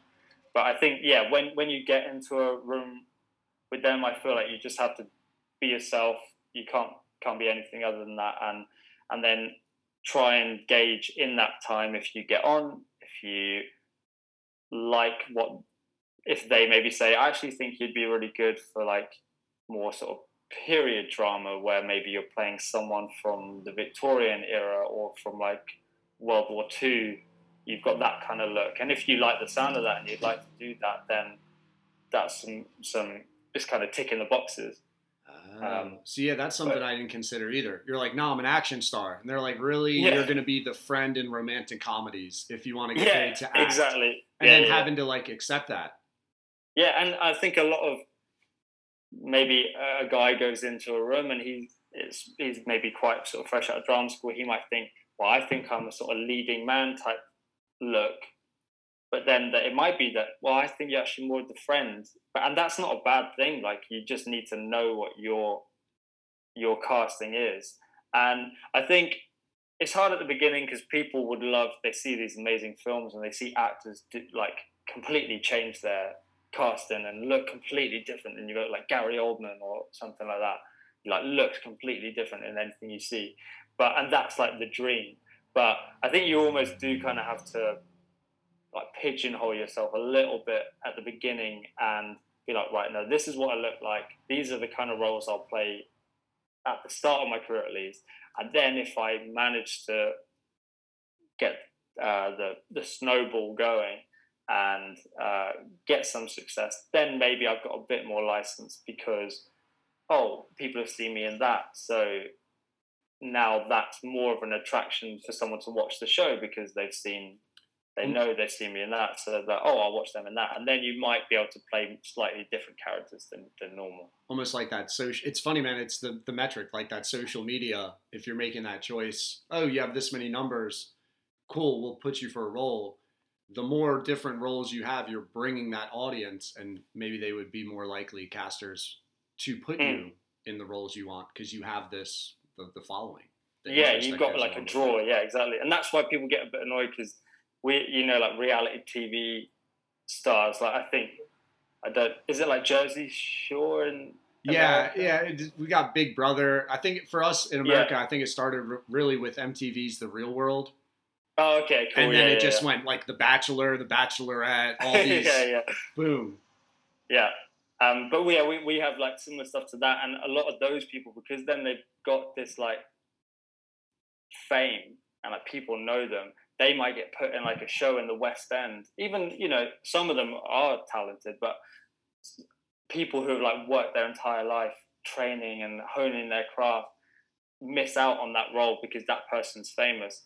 And it can, I guess it can be quite disheartening if, if you can see that someone's got a part because they're like famous from a reality show where they're like Yeah. cheated on their wife or whatever, like some stupid shit. But um, yeah, it can. I guess it can be quite upsetting if you've like really, really worked hard. But Yeah, because it doesn't seem like it would be like a meritocracy. It wasn't merit based that they got that part. It was just they got cast because they're hot right now. yeah, Versus they've like have they rolled around on the floor making seal sounds? I don't think Yeah. so. Yeah. Right? Like I bit someone's arm pretending it was a fish. Damn it! Yeah. I put in the time. method acting. yeah, right. Yeah, I could see that as, as being a, a killer. But then again, at the same time, like the whole point of producing something is to get people to watch it. And part of the choice is like going, man, it's such a weird, I don't know, the world is just weird. There there is no one right way, kind of like what you were saying about I'm not trying to come off like I have all the answers. There never is like one manual, one step yeah, yeah, yeah. to to make it, man. It's just so um it always just seems so random. Yeah, and it is. Yeah, and like you say, everyone will have a different journey, but I think the main thing is just to make sure you are happy still, and that you still have that fire that you you want to achieve. That if that goes, then then maybe it's not worth it. But yeah, Have you thought about trying to do reality TV to get some publicity? nah, nah, I don't know. I, don't- I don't think I could. I don't think I could pull it off. Um, Pull it yeah, off. You just show up, man. You sit there, you work out, you have Yeah, some cocktails. yeah, yeah, yeah. It sounds good actually. Now you talk about it. Um, yeah, I don't know. I, I don't know if it's for me. I think I've always had this kind of um, what would the word be? I guess it's kind of kind of pretentious in a way, but I I think if I am gonna get the success again in quotes of just like getting a decent wage for acting, if I am to get that, I want to kind of get it off my ability and uh, my work ethic, rather than I don't th- I don't think I'd go sort of a, um, a wide route around to get there. Um, yeah, I think I, I I guess it could be just like the simple path, but slash not so simple Right. of just my ability and if that's if that's good enough then then great and hopefully you know like i say i feel like i am good enough to do that but i guess time time will tell and we'll see Yep. And I didn't get to ask, um, because you've brought it up about the the pigeonhole or knowing your role. Hmm. Do you have like an elevator pitch of I am this role? I see myself as this type of person, or is that a for, for me yeah for um, you? i well i kind of mentioned it earlier, as, and I painted it like an example of someone else, but I think I do have, particularly if I actually get off my ass and shave this beard that is just lazily staying on my face, um, I can have like a sort of period, uh, old look of, of kind of certain eras throughout uh, maybe wartime or or that kind of thing. Um, so I, I I would love to do things like that, um, but I think I I am kind of more. I'm definitely. I know I'm not a leading man type sort of figure. I think I'm like the kind of friend and uh, you know who cracks has a bit of light relief of comedy uh, here and there at times. Um, but I think it as well like as I get older and as you know your body shape changes or whatever, you need to just kind of keep an eye on things and see what you're you're good for. My girlfriend is convinced that I would never ever play a good guy ever. She's Really? like, you are an evil person. And I don't know if that's. I, I like to think I've got a nice boyfriend, but she seems convinced. She's like, you've got this shit, like a pointy jaw. She's like, you're. I think she she associated me with like a kind of Loki character, you know, in like uh, Marvel, um, which you know, I'd love to be Thor, but I don't have muscles bulging and long, flowing, glorious hair. Um, but yeah, I, she's convinced that I'm I'm a bad guy, and actually, I, more recently, I have sort of gotten little bits as an evil person, uh, not a very nice bloke. oh no way! Like what? But uh, well, I like to think I'm quite a nice guy, to be honest. But um, I did a kind of mini internet series. Uh, but that time is going. and That must be like two years ago now. Um, and I was playing a guy.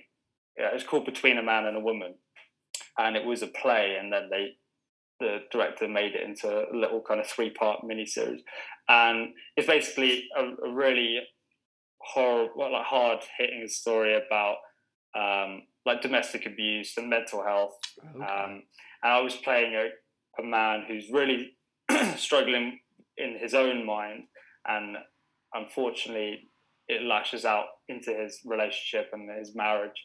Um, and that that is so because you know I'm talking about you try and go for your like pigeonhole and your niche, but obviously I'm so far from removed from that kind of character. But uh, apparently, I must look like a really horrible person. it's it's in you to be to be to to um, assault a female. It's in you. yeah, exactly. Like that's That- that's something I've spoken to another actor, um, Dominic, and Hmm. he was talking about like roles he would um, not accept.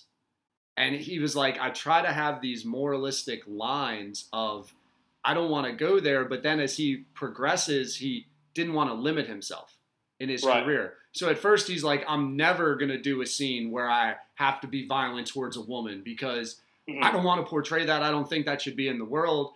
And now Yeah. he's like, but at the same time, it is bringing awareness to how terrible that is. And when you can see that fake, then when it's in real life, you you're like, no, that that should never happen.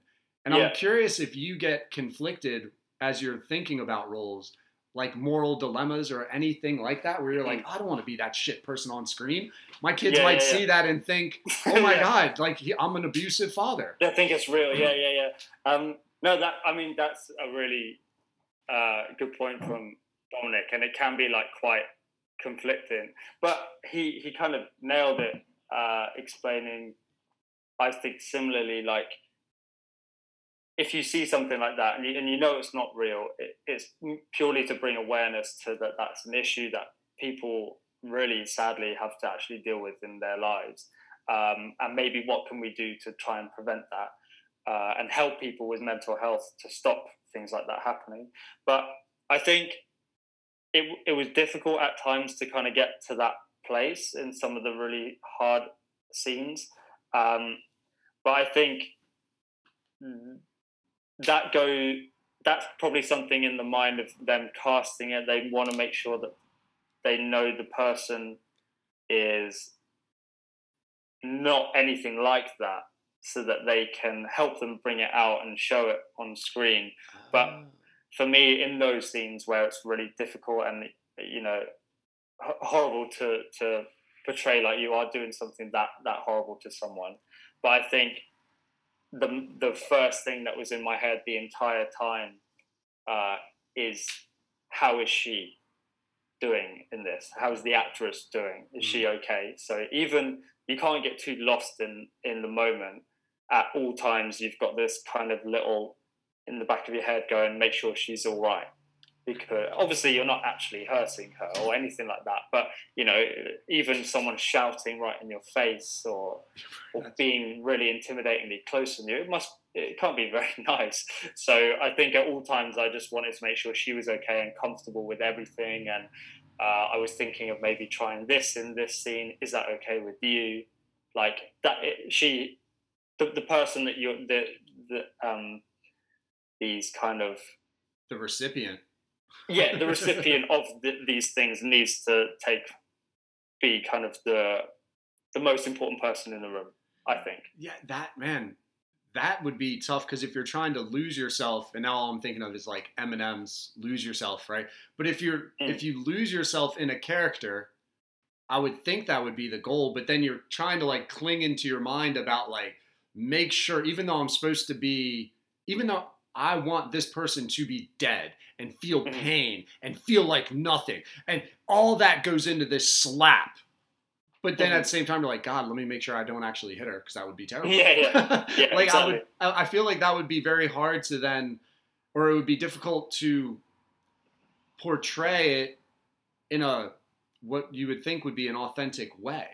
Like you would Yeah. almost, I, I would think like a director would be like, get that out of your head, Rod. You do Yeah. want to kill her. She, you Yeah. hate her. She's vile, and like almost like a coach hyping up a player yeah yeah to dominate. So it's interesting that you bring that up. Yeah, I think. Um, I mean, lots of actors would go about things differently, and and I think it is important to not. I I, I don't know if I would say for me to like lose myself in that. I think you always have to have a bit of yourself, and almost kind of like you are commenting on that character. But some people would say, you know, completely method. They want to be that person, and I get that uh, because you know some amazing performances have come out in films of people doing it like that. But I think, from in my opinion, which people might disagree with, I think almost if you can go that deep into a character and really show it convincingly, whilst you're still cautious of people around you and and uh, and and like I was saying, making sure that that person's okay. That's almost for me more im- impressive in a way because you've brought out a convincing story. You've done the writer justice. You've done what the director wanted. It looks right on screen. But most and most importantly, everyone was safe. Everyone had a good time, and ultimately, me and, and that girl, lovely girl called Kelsey, really got on on that entire shoot. We were laughing every day, um, which I think was nice because we didn't get too. I think you can get quite caught up and and let those feelings kind of upset you a bit. Like it's not very nice to go through, but we were just having a really good time away from filming. Uh, that made it a really a really good shoot. What was um and can you say the name of the internet series again? Uh, it's called Between a Man and a Woman. Okay, that's a. And I title. think I'm not entirely sure, but I think the director was planning on maybe putting it on stage at some point again. Um, so yeah, but it's a really really nice story, uh, and it was just really small group of us putting it all together. Um, yeah, What was one of the more difficult scenes? Uh, it kind of built up. We we, as often happens, you have to kind of do things non chronologically. See, that always But, blows um, my mind, man. That's where yeah. I'm like at the very end. So now I need to be completely sad that she's dead, but Yeah, I yeah, haven't. exactly. Like, we haven't even developed a relationship yet. How do I know? Like, I haven't even met her. And then yeah, like yeah. that always seemed like it would be one of the more difficult things to wrap my mind around if I had to act. Yeah, it can be tough, I think, and a lot of the time you can end up having to do quite like emotional, hard scenes early on, and like you say, you, you don't feel like you've you almost wish you'd get that at the end so that you have the full journey of the character in you and you know how it all went down. Yeah. But uh, yeah, there was a scene I can't remember when in the film when we did it, but it was um, a kind of culmination of of everything it had built up over this time, and it it got to there had been moments of um, abuse to, to my wife, Tom's wife, um, uh, throughout, but there was a really really horrible scene where it got really bad, and that that was quite hard to do. And then there was another one. Uh, we did this like in the same week, I think, which was quite difficult. But uh, unfortunately, it touched on like sexual abuse and and non-consent within that. Um, so that that was probably the hardest for me because you know it's just absolutely devastating. But um, again, that was the main one where we were very much like we made sure everyone knew exactly what was going to happen at certain points and made sure everyone was okay with it. Well, no, you know, you're not okay with it, but Yeah. uh, comfortable with what was about to have to happen. Um, but yeah, it was difficult, but um, because even though it wasn't, it was a relatively sort of small production, you know, and it was just for uh, internet series. It, it hasn't sort of gone onto streaming platforms or whatever.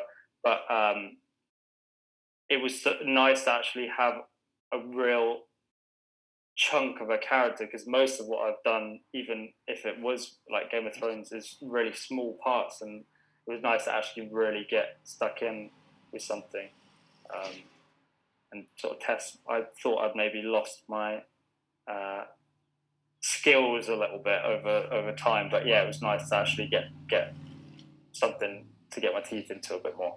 And what was the conversation like in you getting the role or selecting the role? Does it have to get pitched to you like, hey man, you want to be this decrepit, sexually abusive yeah. husband? And like that's just a text message on your phone, and you're like, Yeah, "Oh," yeah. reply with a thumbs up. yeah, a little gif of someone waving. Um, me, please, me, please. um, yeah, it was. So I, I knew the the director uh, from a job, an actual sort of paying the bills job we did at a theatre together, and uh, I had spoken to him about the play a few times, but then he was like, "Oh yeah, I'm thinking of sort of making it into a a little mini series," and I was like, "This was actually the, a time where." Uh, I was like, oh, actually, I think I was in between agents at this point as well, so I, I wasn't represented at this time. And I said, well, do you know what? I um, I'd love to audition if you do if you do it at some point. And I didn't know too much about the character at, the, at this point, but then after he was like, oh yeah, cool. And then when it came to when he was gonna start doing it and audition people, uh, he spoke to me a bit more about the character. And yeah, I don't know. I think at, now looking back, I think someone could just like turn and run at the sound of that awful person uh, and having to put that on screen. But uh, yeah, I think I was just excited how we had spoke about it and how passionate he was about the because he wrote it as well. How passionate he was about it. Um, I was just excited at the prospect of doing something. But then when we actually got involved and when we did the audition, we did a scene from it and uh, the the female lead who was opposite had already been cast at that point. So in the audition, I got to read with her. So it was that's always interesting because they can see your dynamic Yeah, then right. right away. Um, so yeah, that that was how that all all sort of came about. Oh, so just a friend. That's awesome. I, I would think like uh, someone you know you can work with versus you get a role and now like you're unfamiliar with taking suggestions from a Mhm. director. I, I bet like that would be a lot of the angst is almost like an ego or a pride hit of Yeah. I feel the character is portrayed this way, but then you've got the writer director who's like, no, you need to do it more Mhm.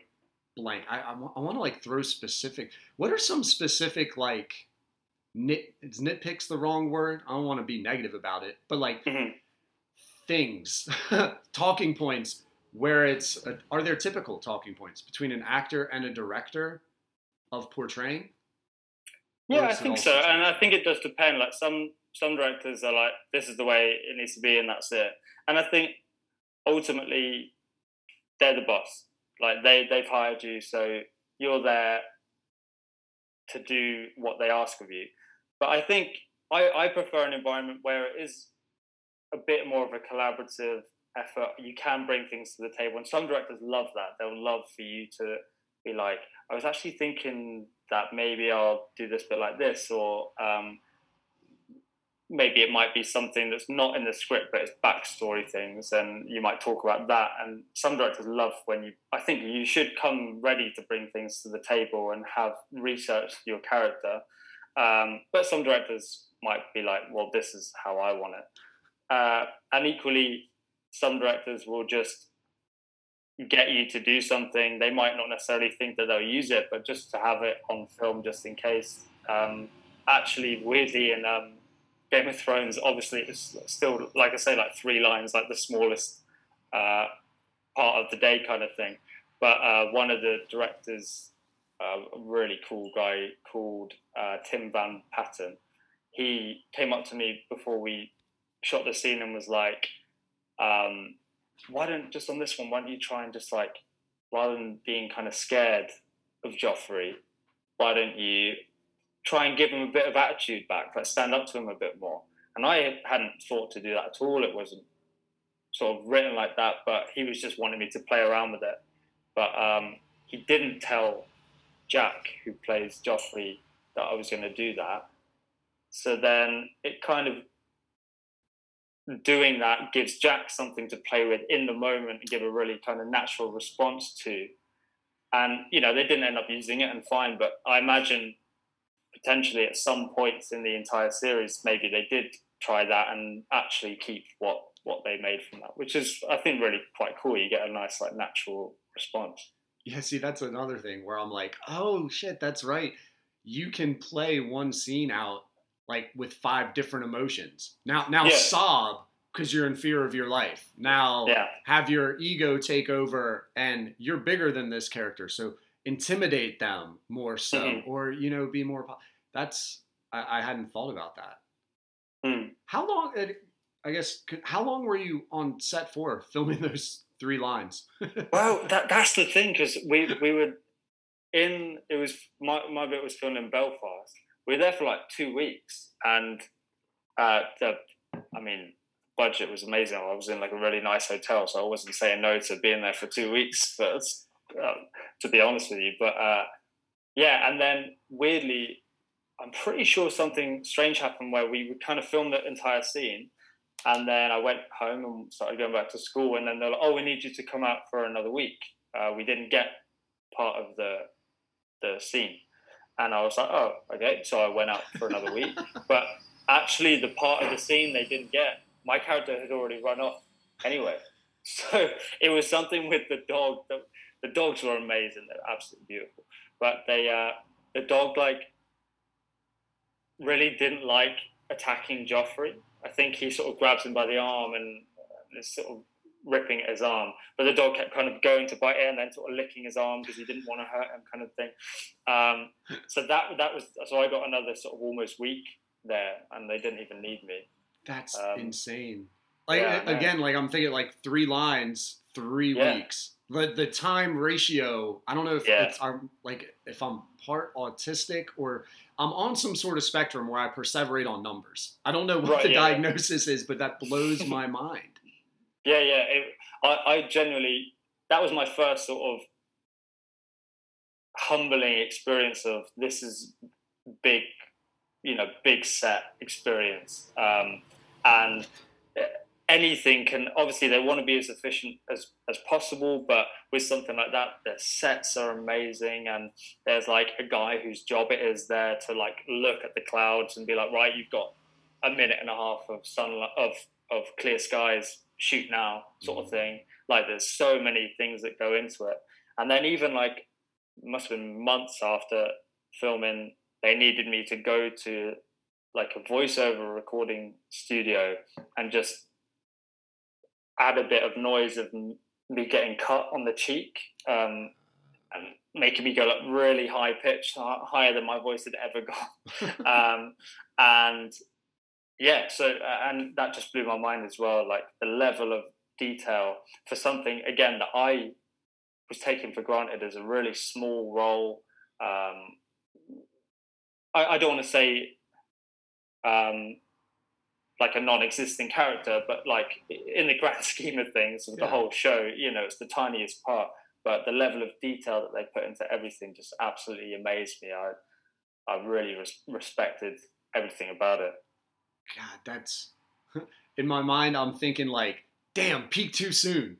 Like Yeah, if you yeah. could just have that moment, but understand the appreciation of it, and then maybe figure out. I don't know, man. Like to to cash. Do you get a ton of cachet? Game of Thrones cachet. Like, is that the first line on a resume where people are like, ca- casting directors, whatever? They're like, oh, Game of Thrones, you're in. Well, I think it.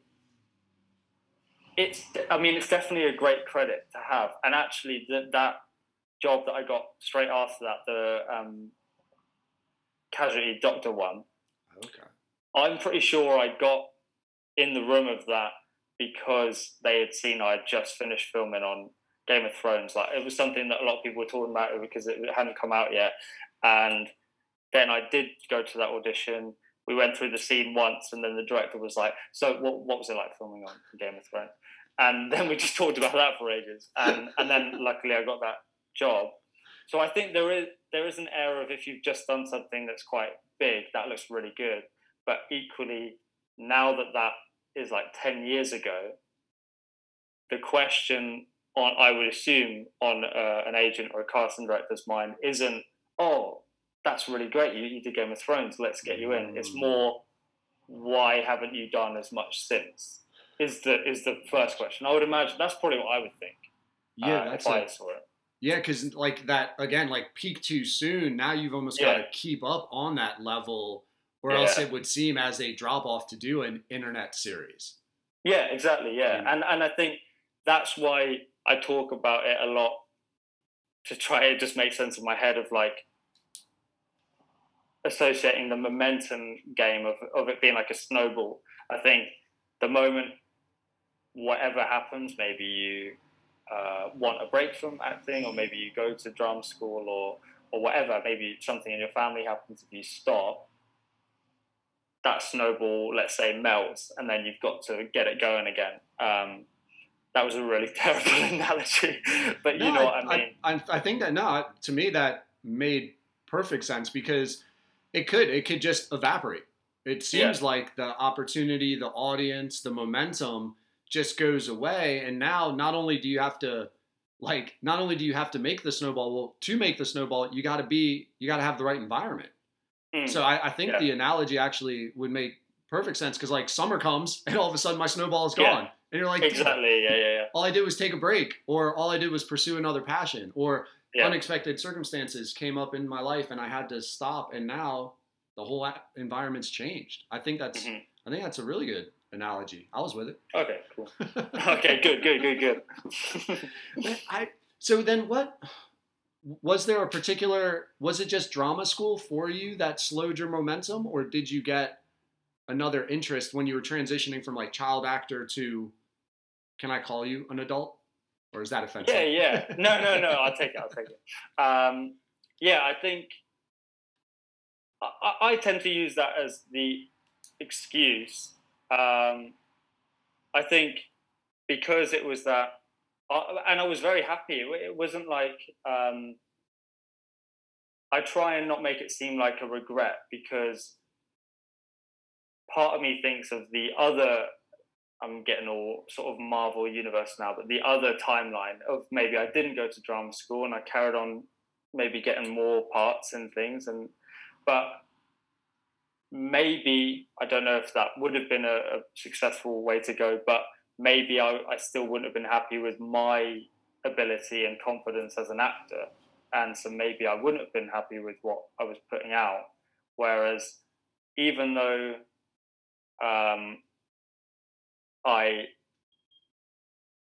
am struggling now to get that momentum and caliber of audition and, and part again, uh, I definitely feel like a much better actor than I was then. So it, it's tricky. It's a hard one to kind of balance out. But then equally, even getting further um, down the line and even still a bit more kind of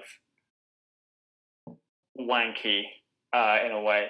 Um, I wouldn't have met the amazing friends that I've made, and I wouldn't have met my amazing girlfriend if I hadn't have gone down the path that I have. So I tend to try and not see it as a regret because I I am happy at the minute, um, and yeah, I just got to try and get the acting going to kind of make it all fit together how I how I always dreamed it would. But That's dude, that's healthy because it'd be. I mean, just imagine your life if you're the dude with empty bottles of vodka or liters, Yeah. and like you just have like that one scene playing on some screen in your house on loop, yeah, like a GIF. Like, yeah, imagine. Oh, dude, I mean, like- saying that, I literally have, I've just clocked that I've literally got a barrel of whiskey right behind me there. But I don't, I don't drink it and just watch Game of Thrones over and over. I promise. and just perseverate. And yeah, yeah. they should have gone with this other clip. Damn it, they should have gone Yeah. with the other clip. Yeah, 'cause I bet. Well, like joking, but like I, that has to happen to some people where they choose to focus on the negatives, on that pathway, on the fork of the split, and um, they can't get past it, man. And like you get Yeah. stuck there. It would be a terrible place to be. Definitely, yeah. And then you just again, it's like we we were saying about auditions. Then you're just thinking of like what you could have done Yeah. And the energy matter. you give off would be shit too, man. You just Yeah, attract yeah, bad people. Do Yeah, you definitely. do you like one medium as far as like there's I, I would assume like commercials, there's series, there's a movie, there's acting on stage, plays, musicals. Mhm. Like, do you have a medium that you enjoy more? Um, I think there's arguments for for everything. I mean, like commercials can be really great money, but they're they're not the most fu- fulfilling a lot of the time. Uh, often, you, you're not having to really do much acting. Let's say you're just giving a quick look and then that's it. But the money can be quite good. But um, but yeah, I think TV and film was always what I felt like I got a really just a buzz for. I loved like being on set and I loved the like craft of I mean cinema is one of my absolute passions. I love watching films and I love the craft that goes into it and, and how how to make TV and film work. Um, but then equally like theatre you get this immediate live response from what you're doing and uh, you immediately affecting people um, i think I, I love that and i love um, that that immediate kind of connection with an audience right there in front of you but i still think i would probably say tv and film pips it a little bit for me just because i think the craft of it is, is awesome That, yeah, and it, it not that it's like major league, minor league comparison, but I think there's that ah to a screen.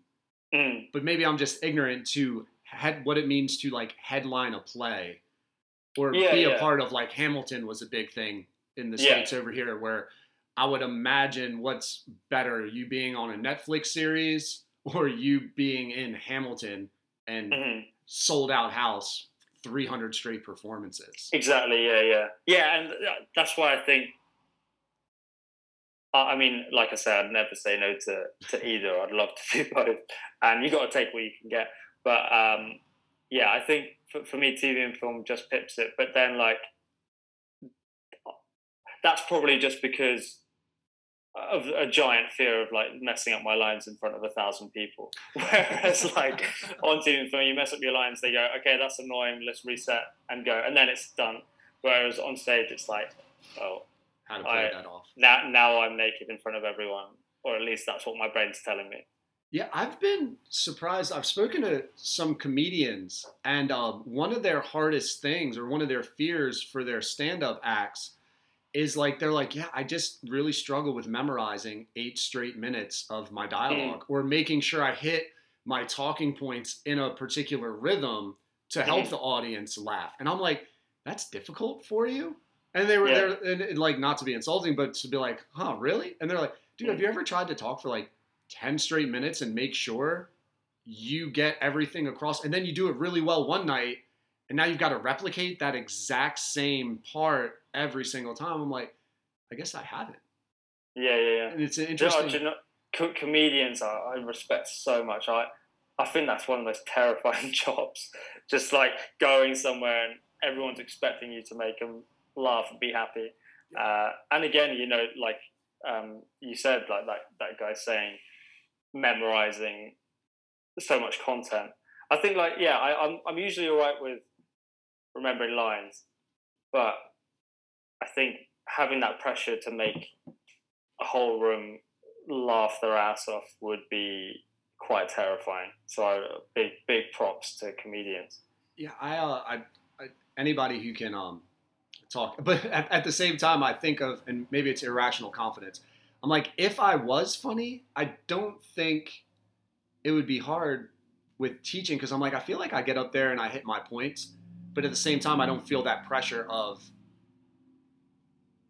children will laugh now right, Yeah. like i'm like actually, yeah, it's I was going to say you've got you've got that same thing. Like you you've probably got a bunch of things you know you have to say. You have to say them in a certain order, Yeah. and and also, but you've kind of got a different added pressure. It's not to like make them all laugh, but to make sure that they take in what you're saying, but also that. I mean, they're kids as well, so you've got Yeah. that layer to deal with as well. yeah, so, yeah, I- engagement, I- developmental, appropriate. But I think it's just an irrational confidence, thinking I could do this. It would be again like the actors being like who haven't gone to school, like, oh, I could do that. Look at the film, oh, Yeah, yeah, oh, I could do that. And you're like, nah, man, it's a little harder than you think. Believe it or not, even just standing. I I, I want to uh, pivot a little bit because I, I guess I don't want to just get to know you as like an actor. Um, Hmm. I'm curious with the Instagram stuff that I'm seeing about the fitness. I actually thought you were like a gym owner. oh right, cool. Yeah, because I'll take that. So, what was your? How did you get? Why did you get so serious about the rock climbing and like? It seems like CrossFit games and competitions, or are you not that serious about it? Is that a little misnomer? Um, I I definitely feel like it's becoming a bigger and bigger part of my life and what I enjoy. Um, I would say since I kind of went to drama school and started to take care of myself a bit more and get a bit fitter, um, I've always enjoyed it. But I was never that bothered about going to the gym or anything like that. I was it wasn't a bit of me. But then it was probably, to be fair, when I met uh, my girlfriend Katie, she has always loved fitness. Um, and we started kind of going to the gym together and uh, not that serious again, just kind of regularly kind of keeping fit. And then she is an absolute powerhouse and she's gotten more and more involved. And now she's kind of like coaching and uh, potentially going to do like personal training and stuff. And she's like a machine and it's very intimidating seeing how big her biceps are. That's probably what spurs me on to hit the gym, to be honest. Um, Trying to keep up. I did see the one. man, I, I don't know if it was her, but there was one, and I don't even know what that CrossFit exercise is called. I don't know if it's a deadlift or a power lift where you're putting it over your head, oh, yeah, yeah, and it looked like you were trying to keep in rhythm with a female across from you. yeah. Um, is that your girlfriend? That's her, yeah, yeah. Yeah, dude, So- she was crushing you. Oh, mate, She I know, right? So I She was looking I destroyed me. you did. I can, and also what, what was worse, right, was we we were kind of having to rotate in our team. We were a team of five, right? And when I would see that it would be the next up was me and her, I would my heart would sink. I was like, I'm gonna really have to bust my balls here. I like looked over to her. I was like, Katie, Katie, slow down a little bit for me, right? And she goes, yeah, yeah, yeah, cool. And then we start and she's going, ooh, ooh, ooh, like that, and absolutely throwing this thing up. Um, yeah, it was it was tough, but that's what I mean. She, she's so uh, inspiring with that because like it really gets me to to be motivated. But it was kind of we we started gymming more and more, and then uh, I got a job in that rock climbing place. That's uh, what you've seen, and I just worked kind of front of house there, but also instructing, doing classes and stuff. Um, and I really, really enjoyed that, and I've gotten into that now. But yeah, I just gradually more and more with with I guess because we're you know I don't ever proclaim to be like super, super fit or strong, but um, we're finding that as we get fitter and stronger, we enjoy it more. And so we've done a couple of the competitions, like you were saying with that video, um, and we just really enjoy it. And Kate, Kate is definitely doing more of it than I am, but we're signed. I'm signed up to another one in October now. Uh, well, we're about to sign up, um, so that that will be fun. But yeah, I think it's just something that I've found I really enjoy and, and kind of felt the benefits then transfer over into my everyday life of just being sort of happier and feeling healthy. Uh, so yeah, I guess yeah, that's why it's sort of. It really is amazing, and it, it can maybe sound arrogant, but I don't understand. And again, I don't have to. I don't have a physically demanding job, so I seek physical exhaustion. I think like mm. if I was a construction worker, I doubt I would jog four or five miles yeah. every other day like I do, or want to lift weights and watch basketball, right? Yeah. Because I've physically exerted myself. I have a hard time with people who don't understanding people who don't work out because I think just humans were created to, man. And I think you're mm. missing out on some portion. You're not unlocking happiness and fulfillment yeah. that's in you. And I don't know if that sounds shallow, but I just think like biologically evolutionary, like we were meant to be active. We were not meant to be like sedentary and pot bellied. And I feel yeah. like I don't see a lot of truly happy people who aren't active. Yeah. No, I, I, I can get that. Like, I think there must be a reason why we get that that boost of sort of serotonin after doing a workout. Um, to maybe it's to like our body encouraging us to keep doing it. I don't know, but yeah, I get that, and I think it's got to a point now where I I don't know if this is that maybe some people would say it's a bad thing, but I can't imagine stopping it now. Yeah, it's kind of like the, the train's going, you know. Yeah, it's like a part I, of your life, which I think is, yeah. is the healthy way to be. It's just like even myself on vacation. I went to Denver recently. Like I wanted to wake up and go for a jog out there. Mm. I'm like, it's just enjoyable. I don't want to just get pissed drunk, eat a shit ton of bad food, and then yeah. be lazy for a week. Like I, I want to not only are we hiking, but like I want to kind of keep that routine because it's just who I am. I don't, That's I don't a good feel... way as well of you seeing Denver then when you were there. Like exactly, exactly. That's how I looked at. it. I'm like, dude, it's just it it it makes it feel normal and it's something you look forward to. I think that's a great place to get to with diet and with exercise is when mm. it's the train is rolling and you're actually happy to be on it versus fuck I gotta put in five miles today or I gotta yeah. do a hundred burpees like that. Mm. I, I, yeah, I, I don't know how people get to that point of hating working out or being active. Yeah. Sorry, I I got lost in my own thoughts there, but that that's a really no, good point. Worry. When people like when you can actually enjoy and it's just part of your lifestyle. Yeah. Yeah. Rock climbing? So you're a rock climbing instructor?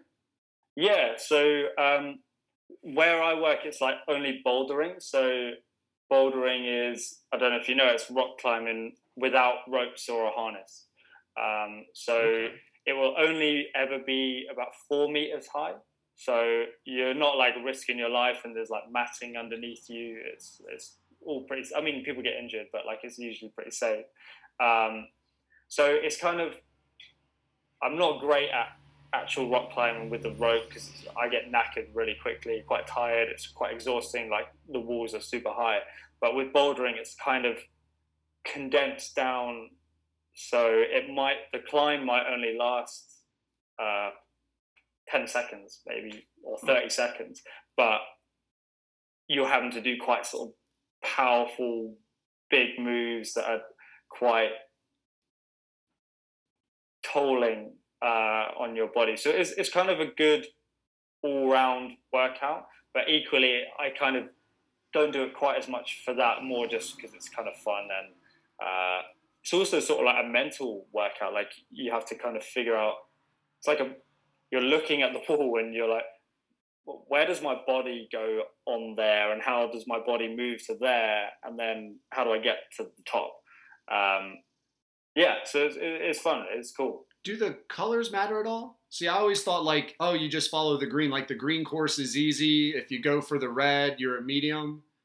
yeah that's pretty much it like um, most places will have one one color so it's one one route so you'll have a route that they've put up that's all one color and then you can only use those colors for your hands and for your feet Okay. and you have to get from the start to the finish without touching any other colors or anything Gotcha. Um, right. and then there'll be a chart that will be like this color is v0 which is like the easiest and then the higher the number and matching color the harder it will be um, so I, I mean i'm probably on on the pace i work's like chart of difficulty i'm probably just somewhere in the middle like some people i work with are, are amazing um, and it's really quite frustrating to see how easily they do something that i'm like busting my balls Fucking- on but some of those rock climbers, man, are the, the fucking monkeys. We went to Oh, the zoo insane. and Yeah. we're noticing just how easy monkeys swing.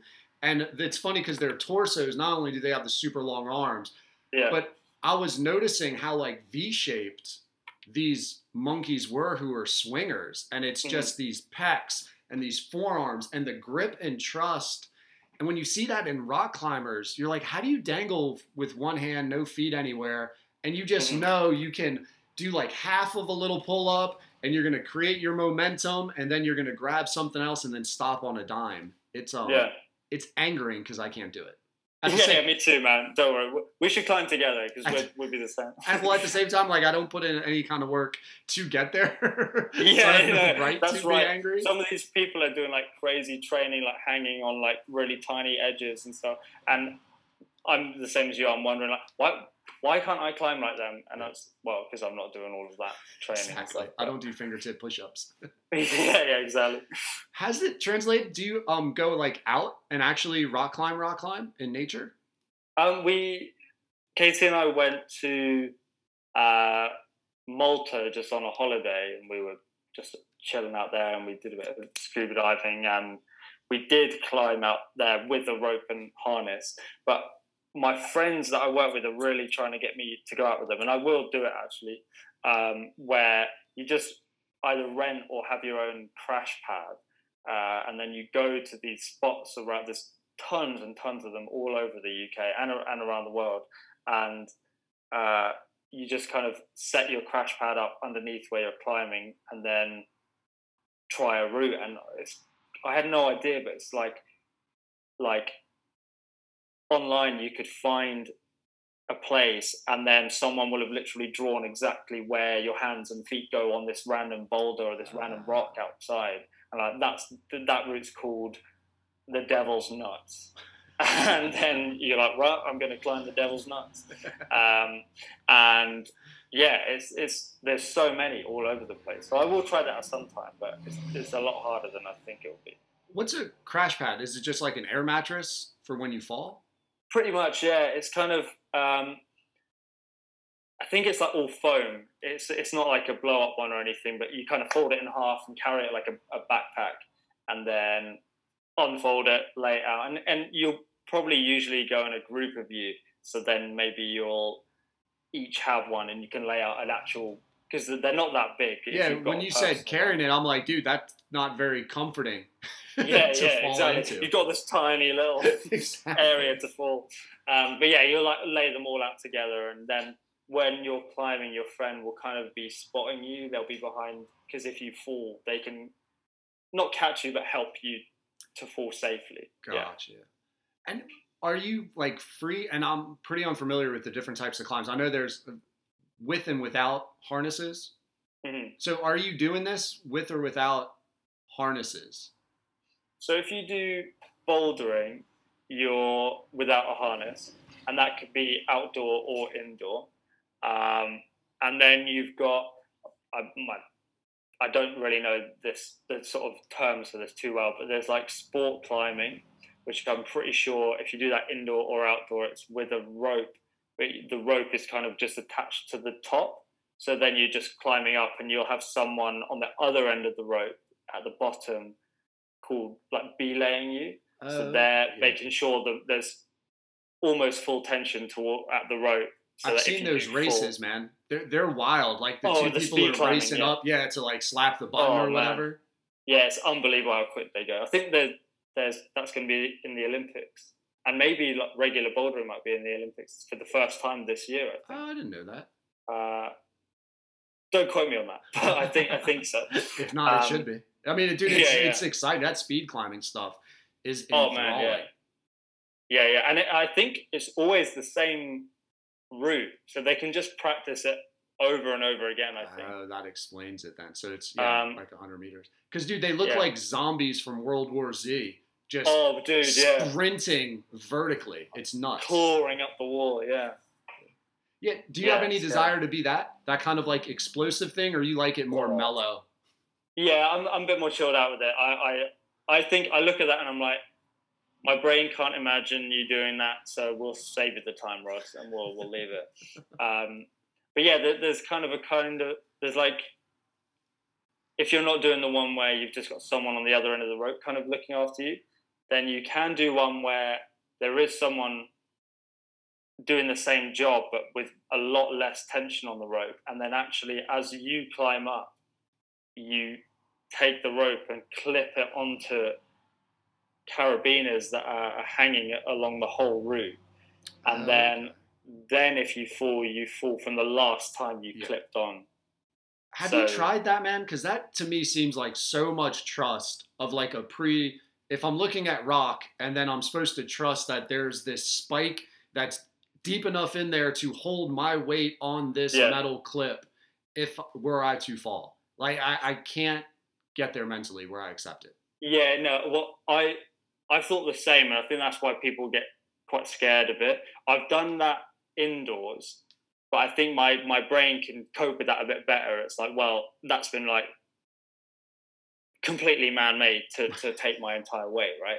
Whereas outdoors, it I have the same sort of thought, and also I'm pretty sure there's ones where I think it's called trad climbing, like traditional climbing, where actually you climb, you take a bit of equipment from your harness, you like plug it into a crack in the wall and like open it up so that it sticks ah. there, and then you clip clip onto that.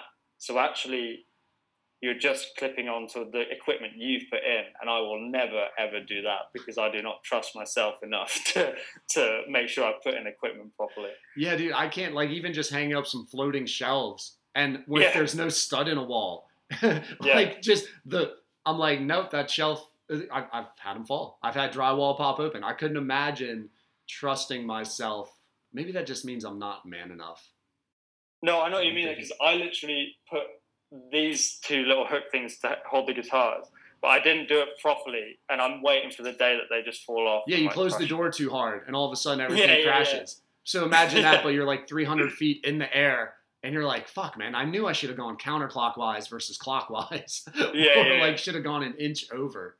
Yeah, literally. But there's like horror videos of like um, people doing that kind of climbing, and then one falls out, and then they fall, and then all of them start falling out as they're falling, and then luckily one of them will catch them, but they've fallen like I don't know 10, 20 meters or something, which is crazy. Yeah, man. Oh god, no, I don't. I kind of want to see those videos, but at the same time, I I want to Yeah. try. In Delaware, we don't really have mountains, but going to Denver and just seeing the canyons and the crevices, man, I can understand how it would be uh, like an addictive lifestyle to get Yeah, into yeah. the rock climbing because it seemed it seemed natural, it seemed spiritual, and it seemed thrilling. There's something about your you could die and putting your body in that position to just get that toughness in Mhm. you and bring it out.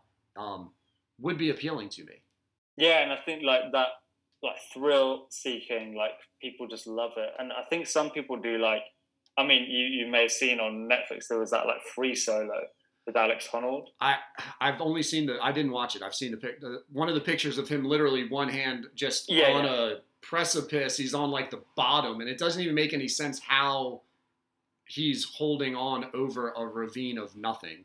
Yeah, yeah, yeah, and uh, that I think is just crazy. Like climbing for like three hours with no. I mean, it's that is like life or death, but people just love that thrill. But I, I'm definitely not brave enough for that, any of that. Yeah, I still get nervous going on a ladder to like clean out gutters on the second floor. yeah, yeah. Like, but at the same time, I want that thrill of like bouncing around. I don't know. It's a weird thing. I think as I get older, I get worried about the injury and the Yeah, injury yeah. stopping me from being able to enjoy running around, going to the beach, shit like that. That uh, Yeah. It's just old man. I don't think I would have thought that way. If I'd have gotten into it when I was like 18, I'd have been all in. yeah, yeah. No, I get it. So then the fitness is your like nine to five right now as you're trying to pick up steam on the acting, huh? Yeah, yeah, exactly. Yeah, it's kind of.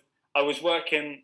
I worked other jobs that I've enjoyed in different ways, but uh, not in not actually worked in a place where the actual job makes me happy. Yeah. Uh, and it's just kind of like I'm just doing it for, for the money. I'm doing it to, to pay my rent, doing it to pay Yeah. bills, um, to stay in London. Um, and this this is probably the first job where I've done jobs where like the job's not great, but the people are good. The the other team members are good, and that's nice.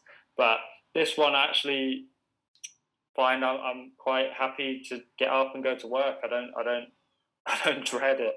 Um, so I. I found if you're you're trying something else, whether it might be like you want to make a career in acting or singing or art or or even something sort of slightly more uh, or less performing, less sort of creative, but it's not you're not quite where you want to be right now. I think as long as you're somewhere that you kind of enjoy being, like it's a job, so you know you're working for it, Yeah, but like you can enjoy it. I think that's just just the way to be. add to your life, right? Yeah. I, you'd said I hadn't thought about this either about um staying in London. Is Hmm. it? I can help me understand. Like, is it New York City? I don't know if you've been to New York City, but like the type of cost and the challenge of staying in London is something I'd like to understand. Yeah, um, I haven't been to New York, but I have heard similar things. Uh, I met a guy who was in, um, I guess we met in Vietnam, weirdly at a hostel, and he was from New York, and the, the rent sounded absolutely crazy. And uh, I mean, you, you you grew up in New York, right? Yeah, well, I was born there, um, but then moved to Delaware when I was about eleven or twelve. And Okay, the yeah. more I travel, the more I realize how cheap it is to live in Delaware. It, it made me a little bit of a schmuck when I became a teacher and I had a salary, and I'm like, I'm fucking gold. You know, Yeah. like 45 grand a year. I'm like, what the fuck are these people complaining about? Yeah, you can yeah. have everything. And then you travel and you realize like groceries, gas, rent, taxes. Your your mind just starts getting blown about yeah. how do people like would it be common if you're working in a gym to have a happy life in London or do you have to live in squalor? you know, like that's what I'm Um, trying to Yeah, understand. yeah, I know what you mean. It's it's like uh, at my last job, I'd hear so many people be like, "Oh, do you want to come do this?" Like, oh no, sorry, I don't have any money. Or and and they are sacrificing those things. I feel like it's unfair, I guess, me to say this because there are certain benefits to sharing rent with my girlfriend, with a partner. That like I've stayed in places where I'm paying probably a fraction of what someone who's staying on their own would be paying. Um, but I think the flat. So at the moment, I live only with Katie um, in just a one bed flat in London, um, like not central, central, a little bit further out. Uh, and for we think we've got an absolute bargain for where we are and what it is. But then we look at somewhere because like Katie's from Wales. I have family in Wales. We look at the rent somewhere there, and the what you could get for your money out there is just ridiculous. Um, but I find I think we kind of do. We're not like eating out at like lavish restaurants all the time and and everything like that. But and we're very fortunate that because Katie works at a gym, we get free membership there. And I know gyms can be like super expensive as well. But like I feel like we don't sacrifice too much to to live in London at the minute, anyway. So if you wanted to go out and have a three course meal in a nice restaurant, right? So Yeah. get a nice appetizer, you both get steaks, whatever, and then Mhm. you get a dessert, maybe split a bottle of wine between you. How many hours of gym salary working? How many hours Okay, do you good. need to actually leave the waiter a tip after eating? That's a good question. um, I would say if we're talking like a nice restaurant, three course, like treating ourselves. Um, if I was paying the whole bill, which we're usually pretty good at splitting it, which I'm very very grateful for. um, but if I was paying for all of it, we're probably talking about. Oh, I need to do maths. I'm not very good at maths. Uh, let's say between somewhere between 15 and 20 hours. Holy shit.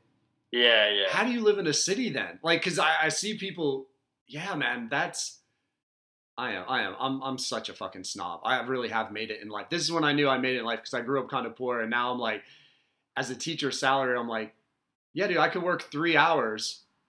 I don't even have to work half a day and I can go and enjoy that. And maybe it's just Yeah, a yeah. product of Delaware or like the Mhm. salary, but you can easily forget that, man, that's not common and normal. People just can't do that on a fucking Tuesday night. yeah, yeah, yeah, exactly. How do you Yeah, think- survive?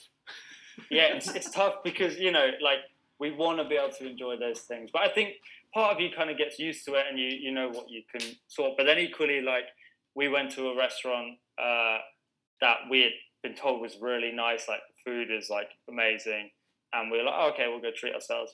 But actually, that one only would have ended up being about eight hours. So you know, we're talking about half of that, and and Right. it felt still like we went out for a nice meal together. It was a nice sort of date night. So I think you can you can figure it out. That that the first sort of estimate is definitely like top top Yeah. restaurant, but uh, yeah, you can figure things out, and and often we you can find like really good food, and and not pay that much for it anyway. And a lot of the time, like, I mean, the main thing is probably how outraged English people get, British people in general get about how much a pint of beer costs in a pub in London, because in Wales, I'll go to the pub and I'll get three or four drinks and I'll take a tenner, ten pound to the bar and I'll have a little bit of change sometimes. But in London, you maybe get two pints and you'll need more than a tenner. It'll be about 12, 12 pound maybe And for wh- two beers. what kind of beer? So, like for us in America, we have this big microbrew thing Okay. popping off. So there's your standard beers like Budweiser, Coors Light, Miller Lite, Yeah. and then there's all these niche beers that like IPAs or it, it's so much. It's very artsy. They'll be like we have essence of grapefruit with hints Yeah, of yeah. vanilla and a little bit of honey, and it's 12% alcohol and you get four ounces of it. Please give us $9. Yeah. You know, Yeah, so we have this like weird thing. spectrum. So when you're talking about those pints, are you just talking about like the basic beer? Yeah, yeah, we're talking like just a regular pint of lager, probably about like, and it could be like Budweiser or Oh, um, like something like that. It could be about five or six pound in like a standard pub. Yeah, Um, I don't know with the exchange rate, but I think that's probably about eight. yeah, that's terrible. like that. We're, see, we're getting to the point now with the microbrews where the other beers, the microbrews are like seven, eight dollars a pint. That the other beers now, instead of like staying at three dollars for a Miller Lite, they're kind of like etching up because that ceiling has been established with the microbrews, man. And it's kind of Yeah, yeah, pissing me off, to be honest with you. Yeah, oh mate, me too, man. And we have the same kind of thing with these like niche beers from like smaller brewers, and there'll be like a pale ale or an IPA or a wheat beer or something. Uh, and some of these pubs will have like every single one of them on draft. Yeah. Like it's not just like a can, just on draft on the whole thing. But yeah, those can be edging towards like seven pound, which I guess yeah is probably about eight or nine dollars, something like that. Interesting. It- It's Um, interesting that like culturally that's happening over there too. Yeah, yeah, yeah, yeah. It's, and, and interesting to hear you say that, like, especially about those niche beers, and it's the same kind of price as well. Like, that's weird that it's kind of established across across the pond. Yeah, could uh, the the hustle I love is you understood bars when they had to buy Miller Lite, jacking up the price, right? Because someone Mm. had to make it, and then there's that whole middleman thing. But when you're making your own beer and you don't sell it for cheaper, there is no Mhm. middleman you're paying, man. There's no distributor, so it's like Yeah. doubling the profits, and I just look at them as greedy. But again, yeah, I'm not a it's increasing businessman. their markup. Yeah, yeah. Yeah, they're they're getting the benefits of a middleman without having the middleman. I don't know. Mm. That's a weird. Again, just how my numbers mind works. I get a. But that, it's funny though because I complain about all the time, but I'll still go to the pub and buy one. Yeah, hundred So percent I'm over like- over the six just- pack. Yeah, yeah, exactly. Yeah, that's that. You're paying, I guess, for the setting, and they did invest. Business owners, I love you. All right, um, Rod, let me um get you out of here on this, and uh, I'll try not to distract you. If you can start maybe thinking of a story that you'd like to share. I end the podcasts with this segment. Can I get your best first for last? We've saved the best first for last. Sponsored by Abstinence. Waiting makes it worthwhile. My best first, as in like my first time. Exactly. or something. Yep. Okay, that's cool. Um, okay, this is less a story, more like an experience, I guess. Awesome. Uh, please correct me if I'm if I've got the wrong end of the the stick for this. um, but the first, I I hadn't really been sort of traveling much, uh, and I was a really like fussy eater. I'd just eat like pizza as again as you could probably tell from my uh, physique as a child but uh, just like pizza and like chip other things and the first time i ever traveled outside of europe um, we went with katie me and her traveling around like thailand vietnam cambodia and malaysia and it collectively was probably like the best experience of my entire life. Um, apart from obviously you can imagine a pale as a ghost fella wandering around these tropical uh, islands with the sun booming down on him. That creates a different challenge but um, yeah just my first time trying different foods amazing food like um, stir fries and noodle soups and uh, making our own like Vietnamese spring rolls, um, and just got to see so many amazing things. And I guess to kind of apologize for putting a sort of spin on your on your ending um, thing, but I guess that entire trip was just filled with firsts for me. It was my first time scuba diving. Um, and again, just the whole thing, first time being outside of Europe. But I think, yeah, I always thought that I wouldn't need to sort of travel, but it was the best thing I've, I've ever done. Um, got so much enjoyment out of it, and now I'll kind of eat whatever whatever's put in front of me, which was uh, very good for my my girlfriend because I think she probably would have broken up with me if I still just had like nuggets and McDonald's and Just tenders. like. I just Yeah, want yeah. tenders. Is there a barbecue sauce? Then I'm good. yeah, yeah, exactly, man. Um, Why'd you guys yeah. pick to go to um Asia?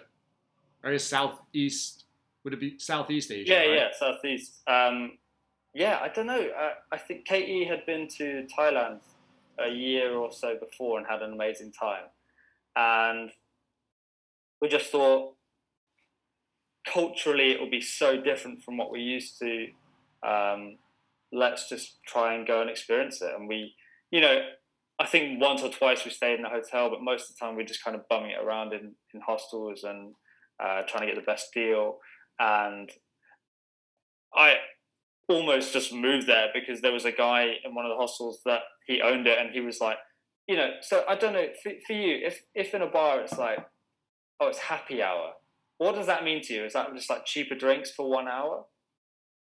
Yeah. Is that yeah? Yeah.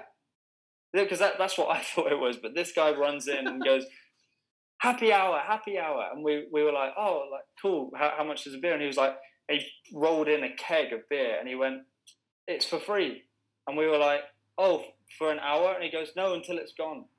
And we were like, "This is the best place I've ever been in my entire life." um, so yeah, that, I, I think that that trip in general was was filled with with firsts. So Yeah, uh, that that would be the story I go with. It so is that common throughout Thailand? Happy hour just means a keg get rolled in, or was that dude just like Yeah. the lonely guy who's trying to like It was rape that, you yeah. after you're drunk? yeah, yeah, literally. Um, that yeah, that was. We didn't experience that anywhere else other than that was in the capital of Vietnam, uh, which is Hanoi, Okay. and that was there. But most places it would be like just cheaper drinks as well, but for longer than an hour still. Sometimes be like two or three hours. right. Um, so it should be happy hours, I guess. But uh, it's catchier, isn't it? Happy hour. Yeah. So I get it. As a, from a marketing perspective, I get it. Yeah. So traveling, you guys didn't have. See, I'm so A type. I would want like itineraries of every day. Y'all were really Mhm. just walking around, seeing what happened. Well, we kind of knew a rough trail of where we'd go, and we had booked. I think at two points we had booked our flight from Chiang Mai in Thailand to Vietnam, and l- later on down the line we had booked um, Cambodia to Malaysia. I think that's how we did it. Um, so we knew we've got this many days to get through Vietnam and then Cambodia and then get there. And we knew kind of where we wanted to go. Um, but a lot of the time we would sort of maybe a few days or a week before just quickly look and fortunate enough have like an app that can show us hostels available in the area we're about to go and just book somewhere real quick. Um, so I'd say, yeah, again, we kind of found a balance of pre having in mind a little bit of what to do, but then also just kind of trying to go with the flow. If we really liked a place, we'd like stay there a little bit longer. Gotcha. How easy was it to navigate? I'm assuming you guys don't speak any of the native languages. No, no, we tried to learn to, you know, we don't want to be too sort of ignorant tourists. So we try to learn like thank you, hello, and, and that sort of thing um, in in each place. But yeah, it was it was actually all right. We found certain parts were used to a lot of tourists coming through, so they they would speak a bit of English, and and especially a couple of the islands we went to in Thailand, like they're so used to people coming from all over the world that um, we take for granted. I think a lot of the time, but we're very fortunate. A lot of people would speak English there, but um, there were a few places that were a bit more out in the middle of nowhere that was a little bit trickier, and uh, certain stories of thinking we had booked like a sleeper train that was really quite comfy or whatever, but actually we ended up on a bus. And there were people like sleeping on the floor and stuff, and we were like this close to the ceiling. Um, so yeah, things didn't always go well, but uh, we kind of just took that as part of the experience and uh, tried to soak it up. Yeah. Yeah, so you guys felt safe just wandering about, going off like the beaten path. A little bit, yeah. I, I won't pretend that we uh, proper survivalists uh, went through forests and things like that. But yeah, we Well, even just going to like a, a town that's maybe not a fame. So like Hanoi, I've heard of Hanoi. Put in small town in Vietnam. I don't know like if I'm feeling safe walking around. I guess that's what I mean by off the beaten path. I wasn't thinking like rainforest jungles camping. Yeah, yeah, the, the, yeah. I think there were a couple of places like in Vietnam that we had some strange experiences in. That we and a couple one time actually we were a little bit uh, in some bad trouble where we were trying to get to this temple and it was really in the middle of nowhere. And we'd also had a weird night's sleep where Katie had thought that our room was haunted because things were moving and that. But I think maybe she's a little bit tired, but That was the happy hour. yeah, cut, cut that bit out though because she's she's going to kill me if she has said that. Um, but yeah, the happy hour.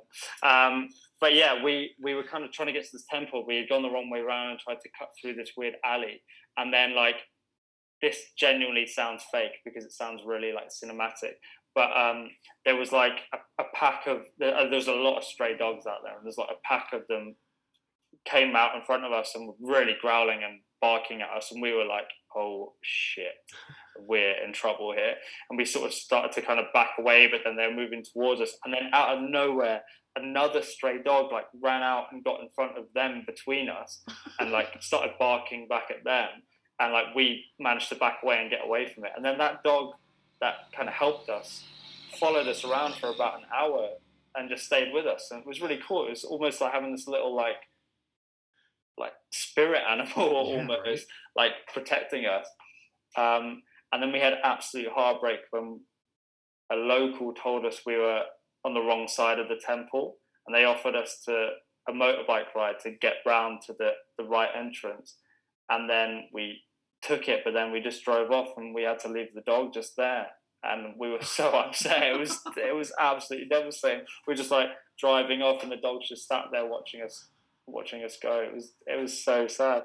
You can you can tell from this uh, chat we've had that I really love dogs. Yeah, I've, right? They've come up. up a couple of times. No doubt. Dude, that's.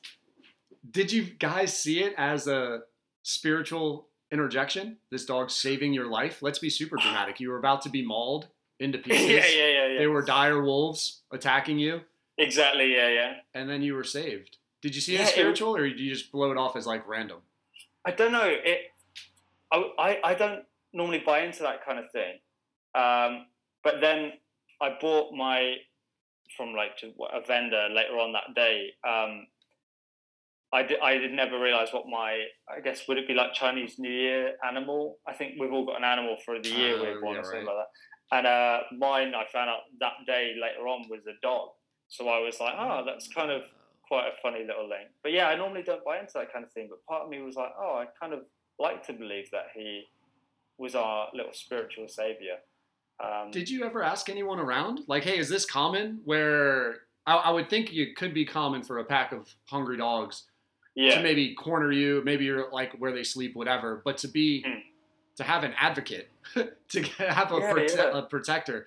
Did you bring that up anywhere, like in any of these bars or with people, and they were like, "Oh, dude, happens all the time." yeah, yeah. No, we didn't in that area. I mean, we to a few people we met later on in different towns. We told the story, but they, they were just the same. Like, oh, that's that's amazing. That's so weird that that happened.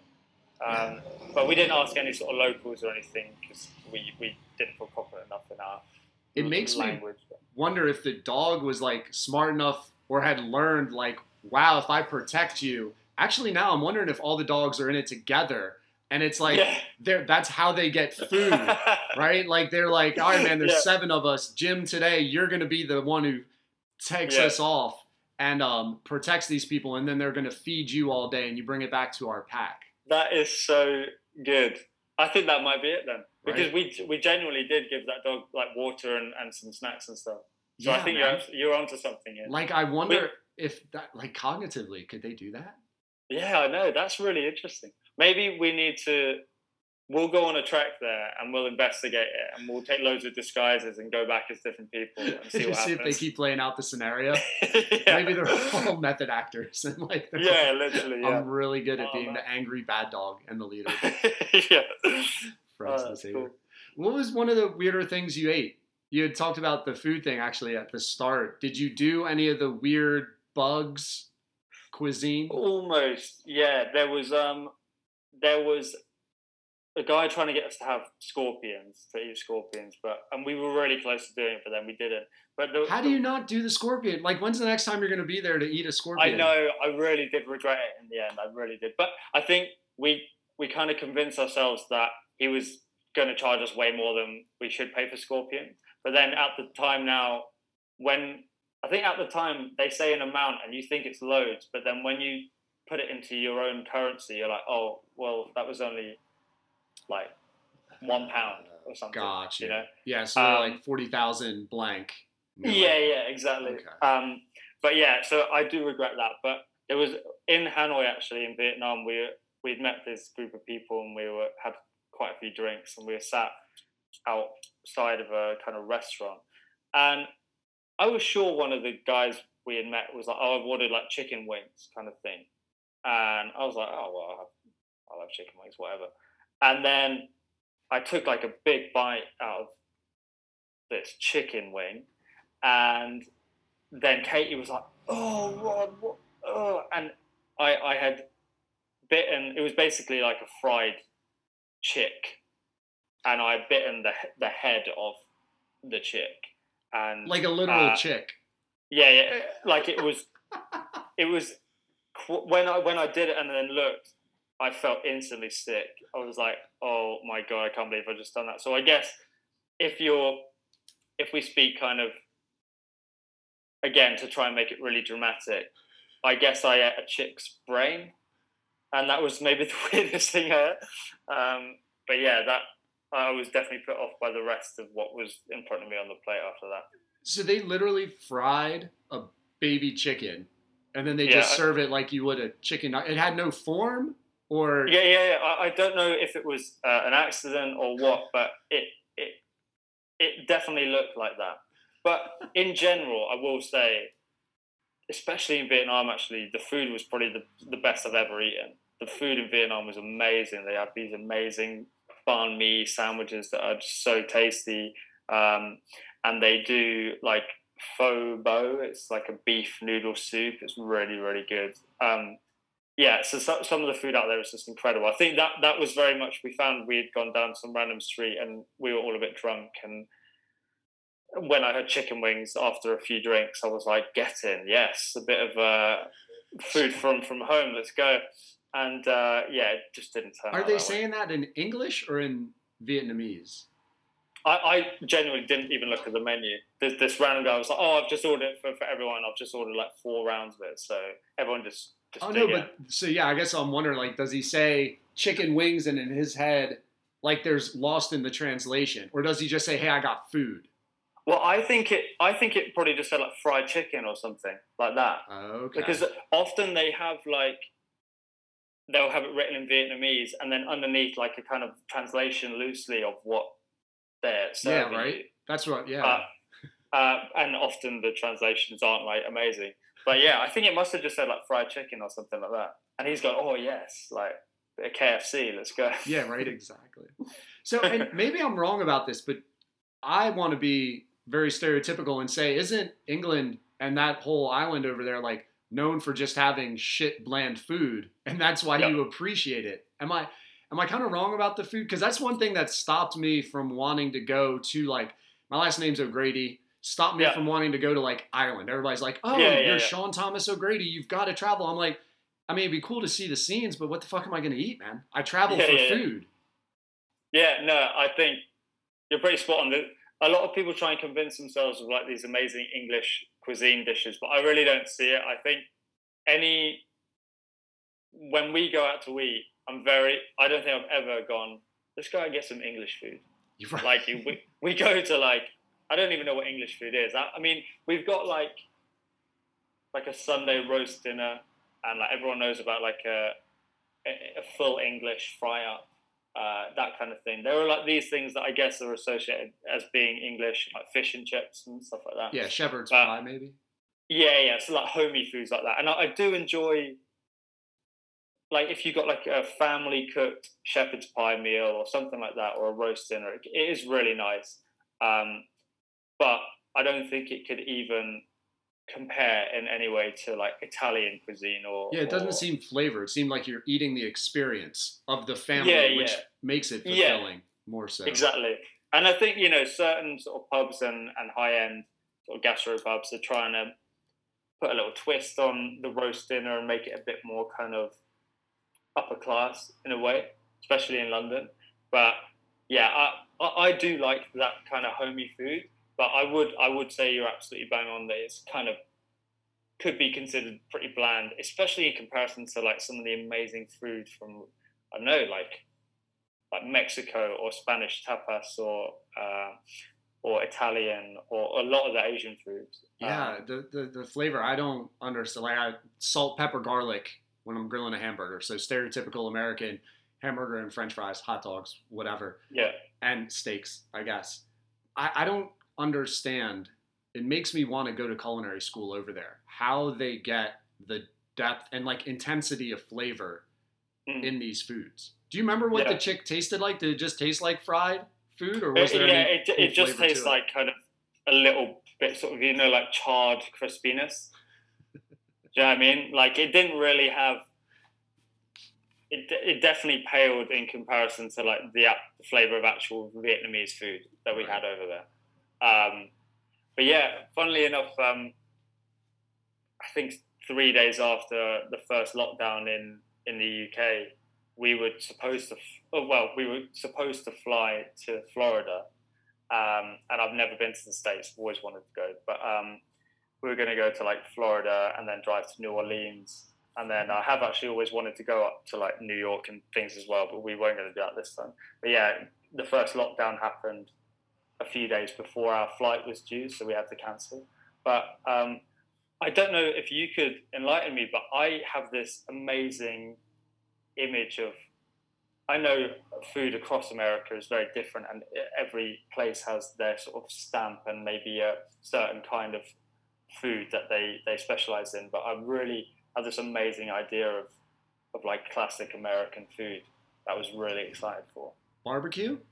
I don't know if Yeah, what like- barbecue's like yeah. over there, but I think barbecue, if you're especially South and Midwest, would be the you just go around and you judge barbecue. Right? Yeah, yeah. Um, that would be brisket and and that kind Yeah, of thing. Yeah, fucking ribs, chicken yeah, just like the way people smoke it, the different charcoals and woods that Mm. they can use, the different marinades, how long they marinate it for, um, and then the sauce creation. Barbecue sauce has almost turned into the same niche like microbrew thing, where you're Yeah. like, how do you have 48 different types of sauces, and then you just sit there and you peel off chicken breasts and you have like a dipping platter. Yeah, and you can just gorge yourself on beer and like really tasty barbecue. That sounds like and then and then then you nap right? Like so you do that for lunch then you nap and then you go out and do whatever in the evening. Yeah. um yeah man shoot the shit out of a bar and just eat barbecue all day Oh, that's cool. Yeah, I'm definitely coming. yeah i would I, and i think maybe like texas texas and center i don't know so much if like florida i guess new orleans i've never been um i've spoken to people who go and they say the food that it's the city itself has a stench to it like a stink Right. I guess because of the water levels and whatnot. But they said the food is amazing. there. um, Mhm. The seafood, like the Creole and jambalayas and things like that. That's it. Yeah, I've heard about. Yeah, we were really looking forward to trying that sort of stuff. Yeah, I've heard it's really Gumbo, things like that in that area. Um, weird stuff. I wonder, weirdest thing, gator. I haven't had, but if you're traveling Oh, to. Florida, I hear you can get gator kind Yeah. of easily. Okay, I'll, I'll have to keep an eye because we're, we're definitely gonna to reschedule our trip. So I'll have a look, and maybe I'll drop you a message if uh, if I try it. Yeah, well, so if you're going, I, yeah, absolutely. Because, but see, it just pales in comparison to Scorpion and Chicks, though. Like, I don't know Right, if yeah. America has like that cachet of even like grasshoppers. Right. Yeah. You know, that kind of cool bug. I don't know if that's anywhere. Rhino, maybe you could probably find some off the beaten path where someone sells you some like old tiger or lion Right. in Texas, just because they're crazy from what I hear. Yeah. Yeah. Yeah. Well, dude, I hope you get to make that trip, man. First time in the Yeah. states. That'd be Yeah. um, Fingers crossed. that'd be interesting because culturally, it I don't think it'd be as hard to navigate, but it's just so there's so much. I don't know, man. The sections of America are pretty cool culturally. Yeah. Where the regions you get to experience so many different things. Yeah. No, I think it would definitely be because that was the trip we were going to do. But I definitely want to come back and do multiple trips to actually experience a bunch of different places in the states. Because I think from what it looks like, it's like so different across the entire country. So it would be cool. Yeah, it, especially if you don't have kids. Ne- I didn't. I wasn't fortunate enough to be able to travel without kids, and it's really enjoyable going places with my daughter. Um, but if I had that like freedom early on, where you can just say, "Oh, I want to stay for a couple days," and not have to worry about like another person's life. Like that other person can function on their own. My traveling, your traveling partner Yeah, yeah, yeah. will be okay if they have Scorpion. Um, right? Like that's that that's ideal. Yeah, man. I think you'll enjoy it.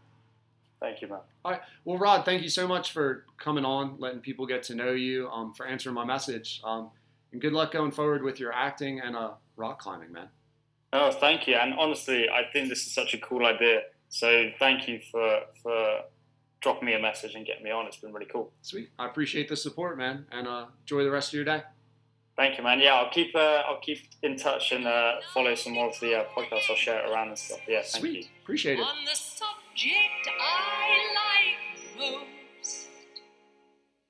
Getting to know. Thanks to Andre Psyche for supporting the Getting to Know You pod. Listeners, search him up. It's Andre Psyche, P S Y C H E, on social media.